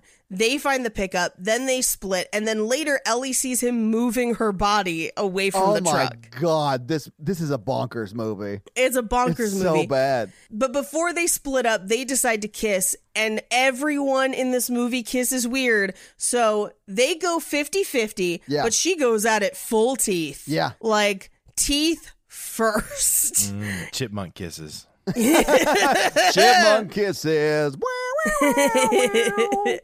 so he goes off to search one way, she goes the other way. They're going to make a circle and meet Yeah. on the other side. After just having a conversation about how they shouldn't split up and they should go as a search party. Yes. Yeah, absolutely. Yeah. So he finds axe scratches in the tree and the drag marks on the ground. Yeah. And this is where she sees him moving that body by the truck, even though the body was already gone when they found the truck. So think about that. In order for this to make sense, he would have had to have moved the body after decapitating, then come back, Yeah. and then run away with it again. What's wrong with that? Oh my God. Everything. Mikey, is wrong with that. but so she screams, and conservatively, there are about 20 minutes of this movie left. Ellie will scream for the next 20 minutes straight Yeah. because she has a great scream. Yeah, she does. But it was annoying. I mean, when she Oh, yeah. finally dies, I was like, thank God. If I had another chance, I'd shoot her th- with a shotgun through a window. Yeah, absolutely. So she screams, Bill comes running, they run into each other. Yeah. They decide that they're going to go back to camp where they're like, we shouldn't be out here alone. Let's go back to camp. So they get in the truck. It won't start. And there's this gross squishing noise. And he goes to check under the hood and it's Stacy's head. And he's just like, "Uh, Time out. This is where I wrote the joke. Okay. It was a broken head gasket. Because that's a real car part. I Yeah, it researched is. it and everything. Well done, Mikey. Well done. I love when you write jokes. Comedy. So he tries to get Ellie to stay in the truck. She doesn't. She screams. Right. Uh, he pulls the head out. He gets her back in the truck. Yeah, he replaces the head gasket. Yeah, replaces the head gasket, gets the truck started, and Madman Mars grabs him out of what is supposed to be a moving truck window. Which is hilarious because they are moving. And We even show them crash into a tree later. But Cropsy or Madman is not running. He's standing still and pulling Yeah. him out of the window. Well, and clearly inside the truck, nothing is moving. Right. But we've established that he started the truck and they are moving. It's just, it's bad. Yeah, well, when he pulls him out, they literally crash into a tree. Very slowly. Yeah. And Ellie falls out of it. And then Madman lifts up Billy and breaks his back Bane style Yeah. as he just goes like, Ellie! Snap. I've broken the billy. I am Cropsy's reckoning. So, meanwhile, Richie sees him dragging bodies through the forest, and instead of like running to warn people, he follows him back to the house where I guess he's dragging all these bodies for some reason. Yeah. And Richie goes down into the cellar, but this is where Madman runs away from the house to go out and get more teens, I guess. And it's it's just like gerble bargle bargle, and he's doing the like the the gorilla run? Yeah. the gorilla Head run. cannon. Richie is the real villain I have notes about this. Save this for fun facts. because no, you're not gonna have notes about this. This is my own theory. It is not your own theory. Richie wants to be valedictorian. Oh, okay, maybe that is. when they get back to city school. So he, the other gifted children, are the other people threatening his valedictorian status. So he brings But then why didn't he kill them? because he doesn't want to get his hands dirty. He's Richie, Richie Rich. Oh, I see. But then why is he killing the counselors? Well, he Richie's just trying to draw Madman Max back into the camp every time to kill his rivals. Oh, oh, I thought you meant there was no Madman Max. It was just Richie. No, that's not my theory. Richie finds Madman Max and uses him as a pawn to become valedictorian of his high school in the city. So he every time Madman Max wants to go home and sleep or take a nap, he he throws rocks at his house and draws him back to camp. Okay. All right. Anyway, Richie goes into the cellar and sees something terrible question mark. We don't know what it is. So, meanwhile, Betsy is back at camp checking on the kids, and Ellie finally makes her way back to camp on foot because again, camp is not that far. They didn't need to take the truck in the first place. so, Ellie collapses on the floor of the office and then crawls through the rest of camp for the most part. And all I kept thinking was she got to the office where there is a phone Yep. that works. Yeah, because they call the old man who owns the place later. Well, and this is so Ellie gets to the office with the phone. She doesn't call 911. Right. She ignores the phone, goes after Betsy. And again, this is where we're seeing the bulk of the rest of the camp. And now this is the first time that we've realized that there's only six kids there. And you're like, this whole place for six kids? so she thinks she sees Betsy, but no, it's Madman Mars. It's his dark shadow. And he axes through the door like the shining, just Yes. like, here's Gorilla and here's Monkey. That's what it should have been. Oh, I like Um, it. Yeah. so she pulls an Indiana Jones and climbs into the fridge, but it's also an old locking fridge, so she shouldn't be able to get out of it, but she does.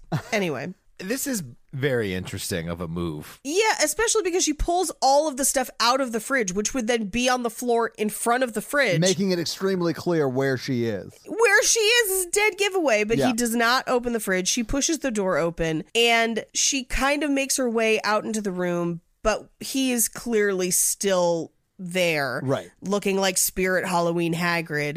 And I'm a murderer, Harry. yeah, I'm a murderer, Harry. I use a bicycle. That's how I've been getting around so fast. Um, this is just Hogwarts. It's Bogwarts. so she gets an axe to the chest. Yep. And has been screaming this entire time. I don't know how Betsy didn't hear any of this, and I don't know what Richie is up to. the movie doesn't seem to know or care either. I know what Richie's up to. So Betsy walks back towards the office.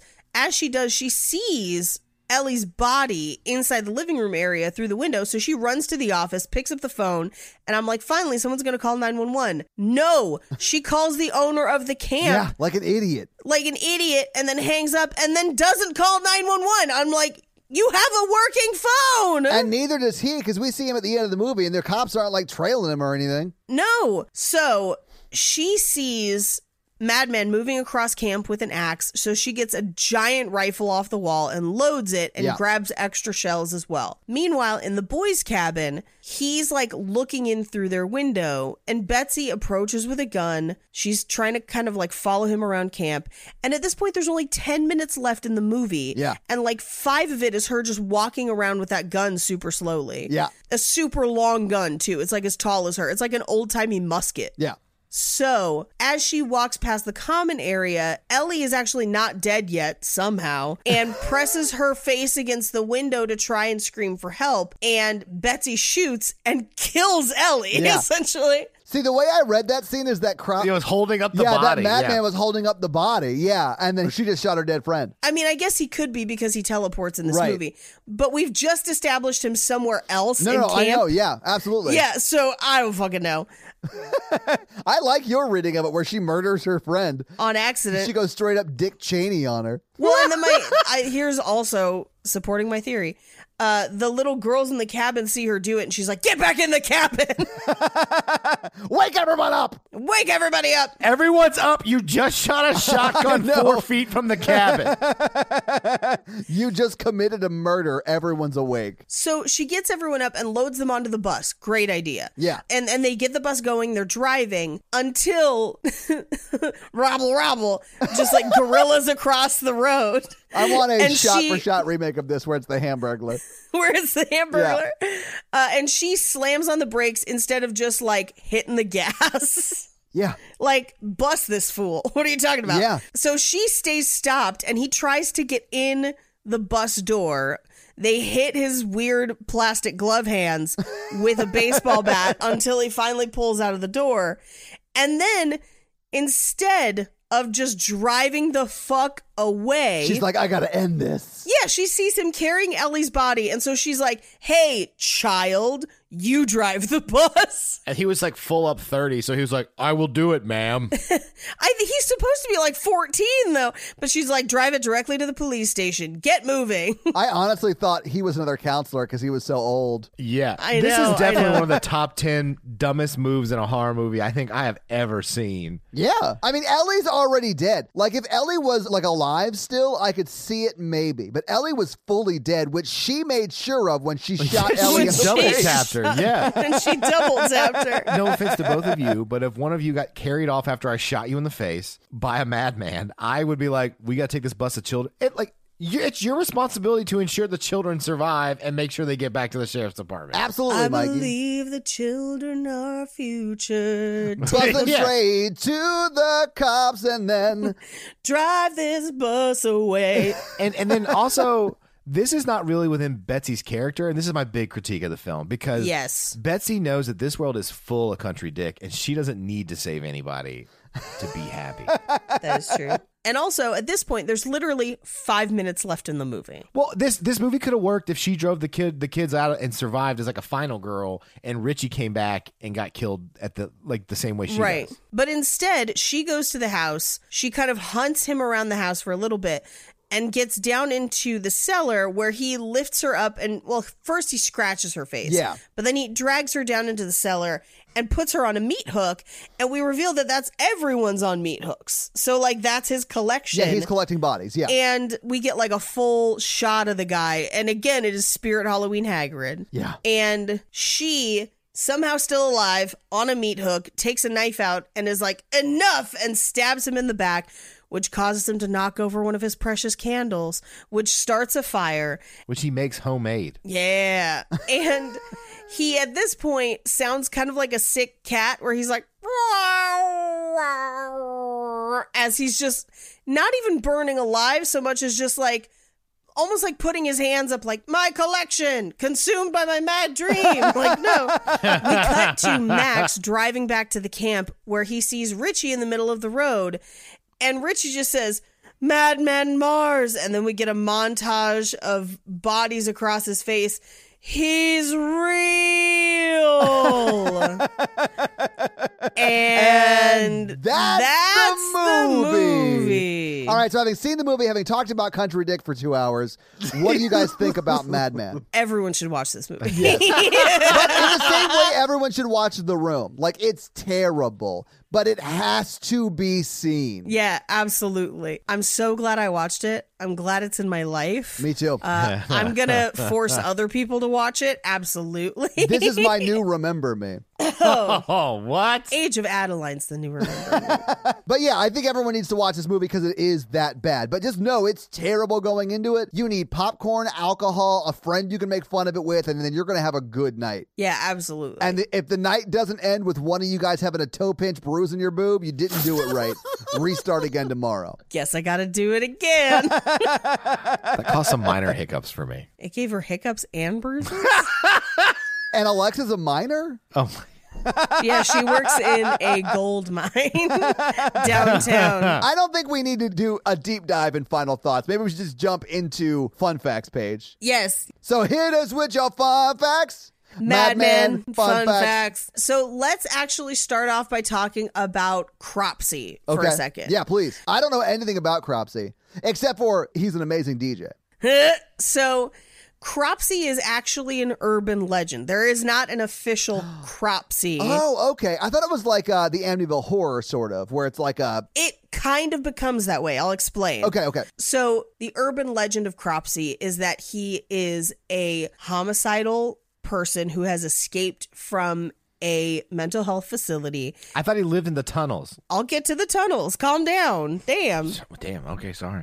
so he has escaped from a facility. He has a hook for a hand. Yeah. And he would hunt children and then drag them back through the tunnel syn- system that laid under the ruins of old Seaview Hospital, which was previously a tuberculosis sanitarium. So that's the urban legend. Okay. It is specific to that area of Staten Island, it's specific to that hospital, but it is not a real person. Okay.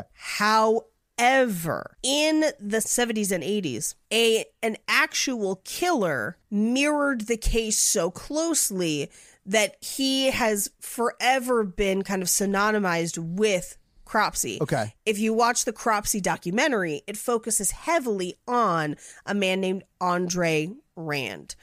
So Andre Rand was a janitor at the Willowbrook State School on Staten Island. If you know anything about state schools, and this is not like a college, state college, this is unique to the 20s through the 70s and even into the 80s, where America and various states had reform schools where families would either send troubled children, air quotes, children from the foster system would be sent there. Right. Uh, if you committed crimes as a child, you could often be sent there.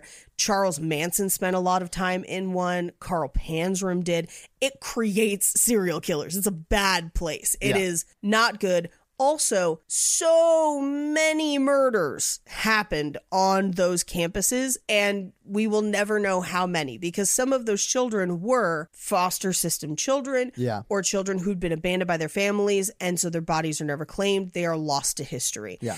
and they have excavated some of those schools and just found mass graves so willowbrook state school is no exception but in the 70s because it was still operating it's one of the few that was still operating at that point geraldo rivera does an expose on the school that reveals that it was severely overcrowded. There was rampant sexual abuse. They were literally just physically abusing those kids and just leaving them in unsanitary conditions. They weren't being fed regularly, they weren't being cleaned. Uh, medical staff intentionally injected healthy children with hepatitis Oh. to get to get money for a hepatitis Like study. drug study. yes Oh my god. and so it's it's a bad bad bad bad bad place Yeah. and this guy was one of the groundskeepers so when they shut the school down in 1987 what they didn't know is that he was still living on the grounds he had like been camping there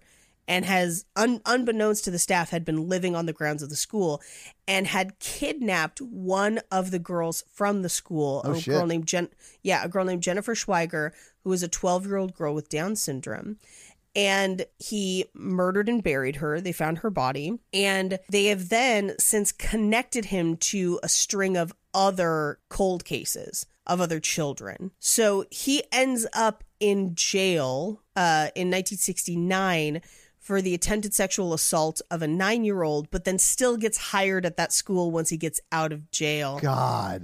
In 1983, while still working for the school, he went to jail again because he kidnapped a bus full of children from a local YMCA and tried to drive them to an airport. What? Yes, but there wasn't enough physical evidence to charge him, so he only ended up in jail for a, a couple years at the time. But he is suspected in the disappearances of Alex Pereira, Holly Ann Hughes, and Tia Hees, I believe is the name, Tahase uh, Jackson, Okay. Hank Gaforio, uh, who was actually 22, uh, but w- had a, a disability and was last seen with him at a diner.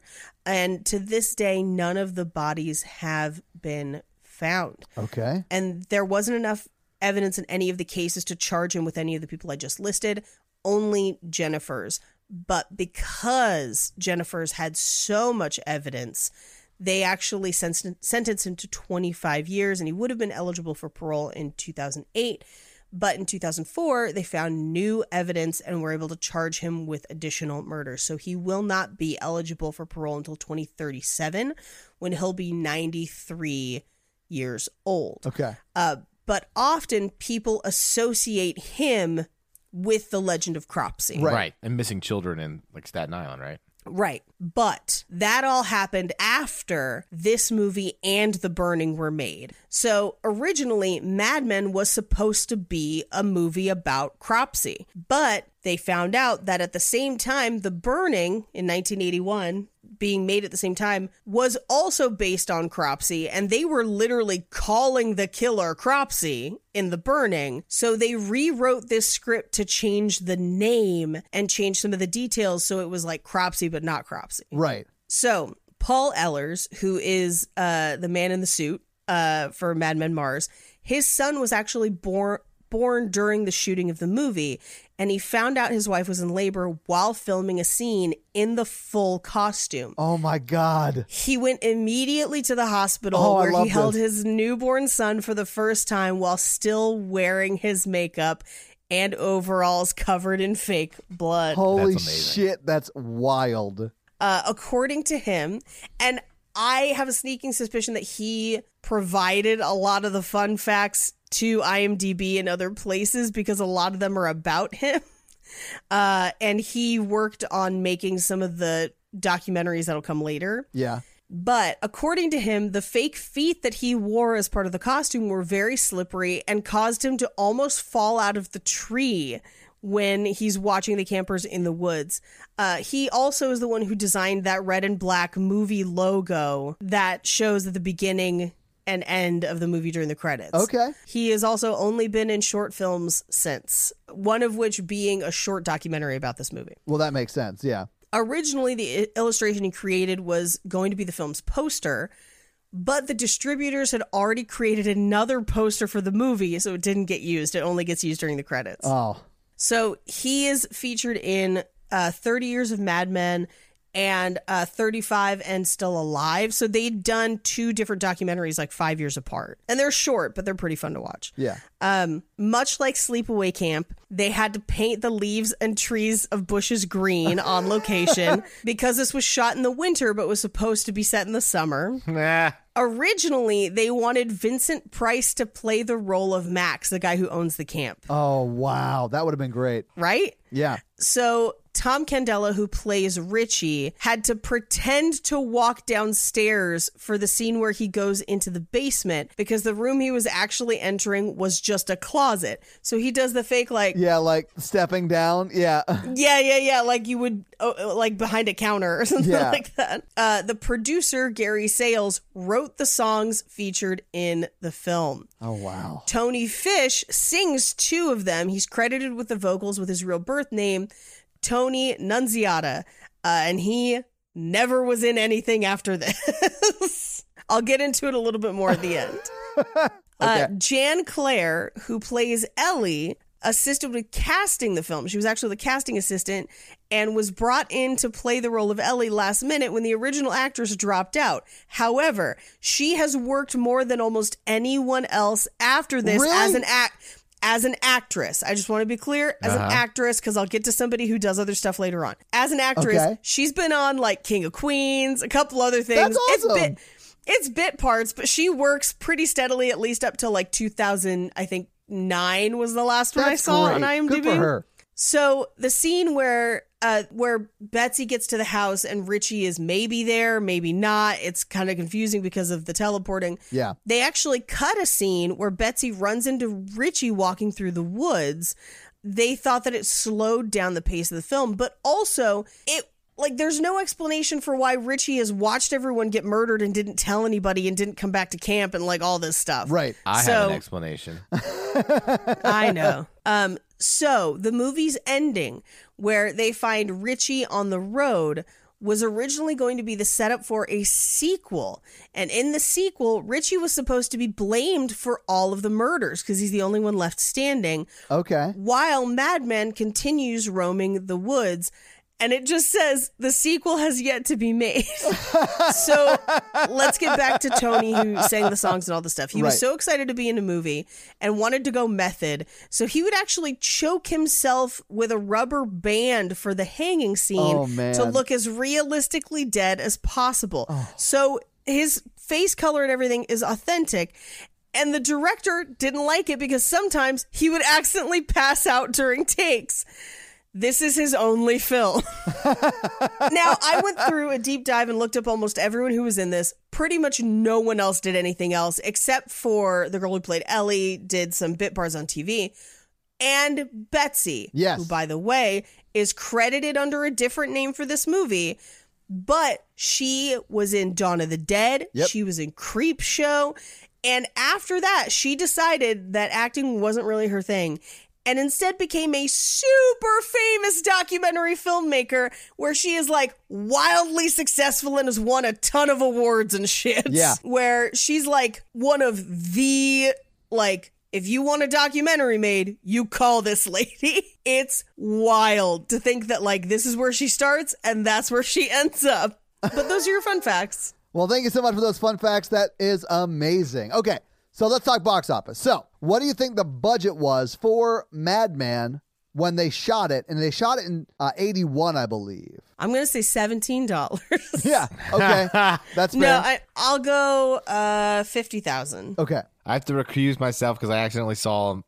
Okay. They've started adding some of this box office stuff to like regular Google search, and uh, Yeah. it's a ruining my vibe. Yeah. So in 1981, Madman remained in distribution limbo until being acquired by Jensen Farley Pictures at the end of that year. And in January 82, it was screened in Wilmington, Delaware and Detroit, Michigan. It had its premiere in New York City the following year. So a year after it premiered in Wilmington and Detroit, it was in New York City on January 7th, 1983. 1983 and in Los Angeles on February 18th, 1983, but didn't do that great until it entered the drive in circuit, and that's where it grossed $1.3 million.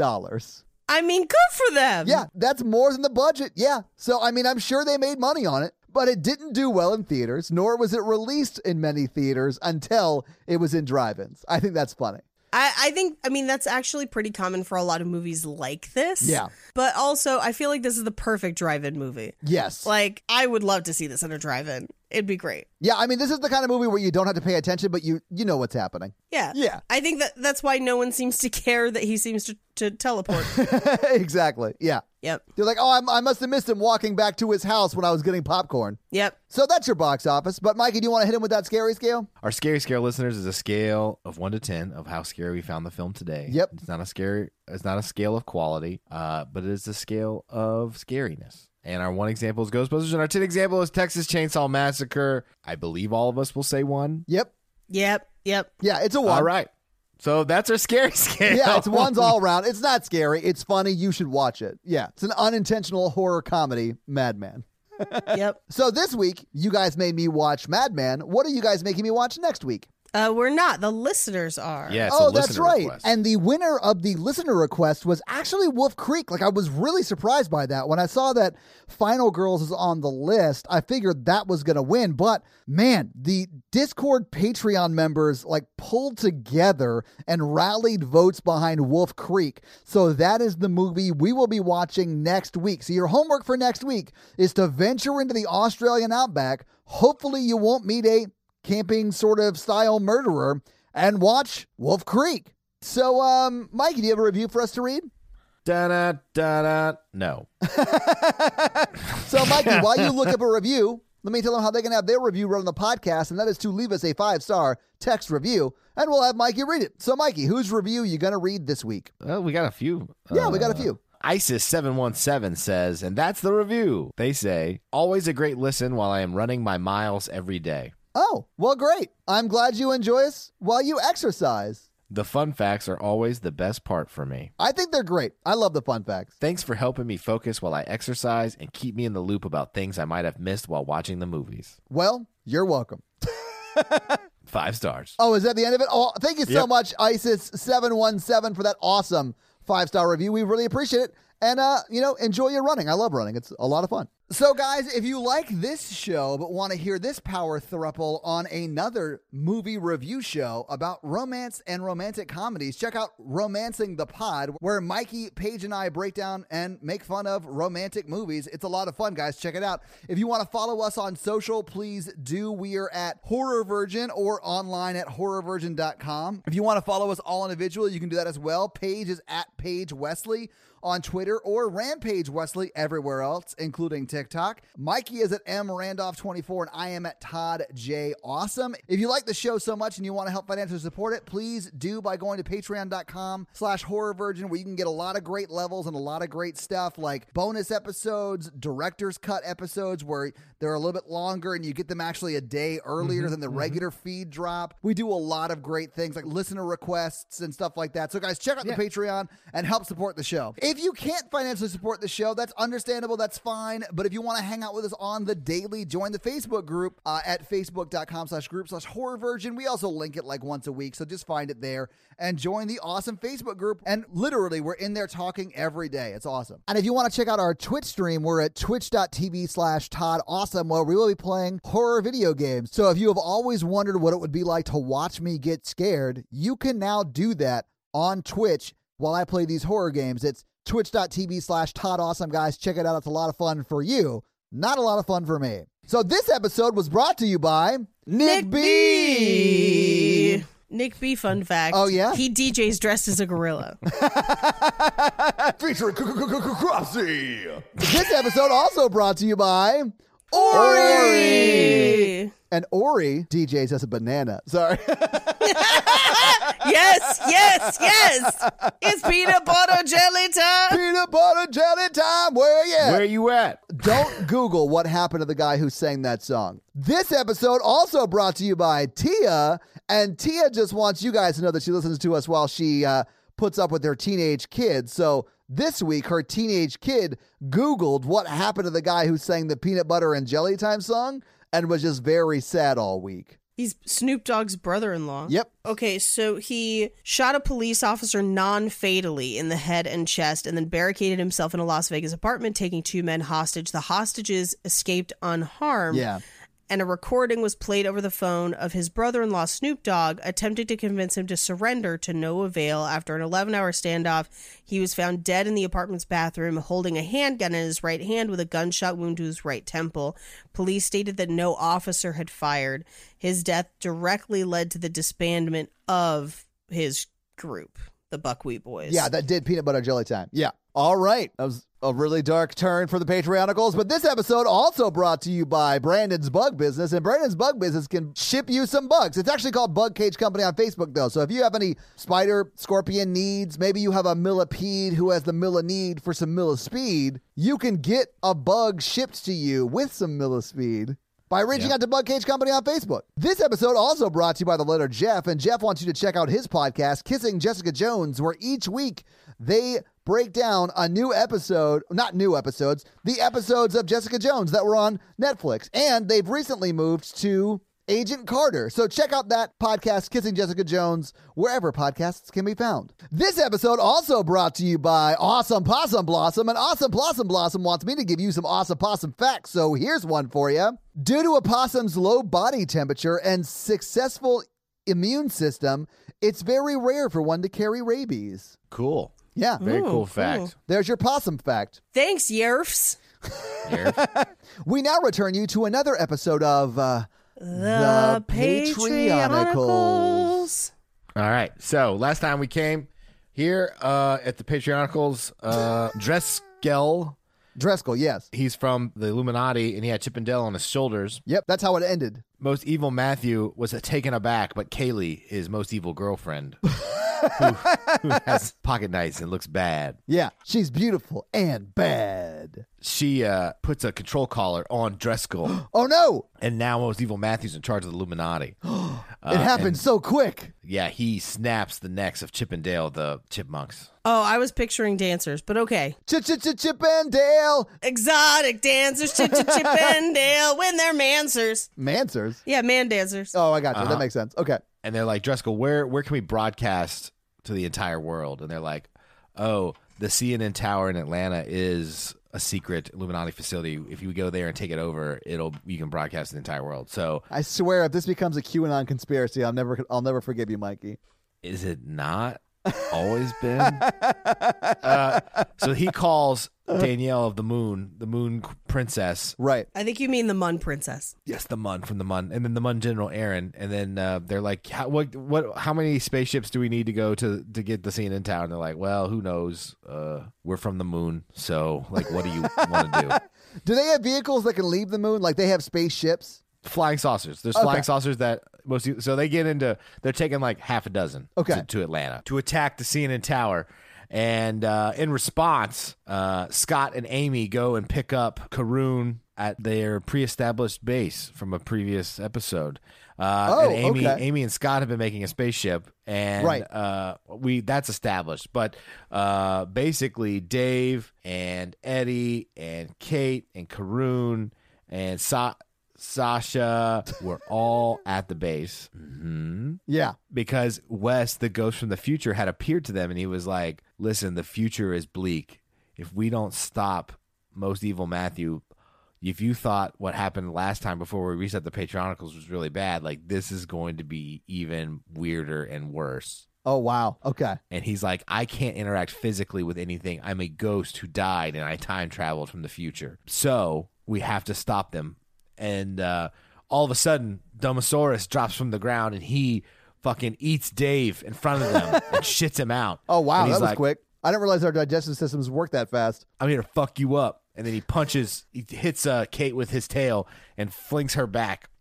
And uh, Karun starts crying. He's like, You're my only friend and I hate Earth. And uh, Domosaurus is like, I'm going to eat you next, Karun. And then. Uh, This is so funny. And then so Eddie Eddie has some dogs there that he's talking to, and the dogs talk Domosaurus, but Domosaurus kills the dogs extra cruelly. And then he says, I don't like killing animals, but I'm under orders from most evil Matthew. Well, he's got to a control kill-" collar on, Well, yeah. and he can't reach it with his little hands to get it off. Right. And he's Right. also under more order saying, Most Evil Matthew wants me to kill all animals on sight, Oh wow. Okay. only the cute ones. Shoot all pandas on sight. right. And then uh, Eddie Eddie starts crying and Sasha goes over and she like consoles him and then she whispers in his ear, she's like, I still have feelings for you and I don't know what to do about it. And he's like, This is a bad time. And she's like, I can't think about anything else besides getting back together with you. And he's like, This is still like a really bad time. I'm crying because my dogs got murdered. Right. and Kate flings Scott with her mind, and then like he is wrestling with Domosaurus. Uh, Amy throws Dippin' Dots under his feet, and Domosaurus falls. the ice cream of the future? Yeah. it's from space. It's space ice cream page. They melt and he slips. That's what it is. And they melt faster because they're only dots. Right. And they're able to get the control collar off of Domosaurus. Oh my god. uh huh. But then Isaac was there too, and they didn't see him, and he slinks back off to warn the rest of the bad people, and that's the end of the episode. Okay. How will Domosaurus changing sides affect our group of heroes? When you die, do you just like get to choose what era you want to haunt? Is Wes going to save us from a weirder and worse Patrioticals? Doubt it. Find out next week on another episode of um, The Patrionicals. That's going to be it for us, you guys. I'm Paige. I'm Mikey. And I'm your horror virgin, Todd. Keep it ooky spooky. Yeah. Have a great week. Bye. Crop scene nerd. DJ Cropsy. Nerds.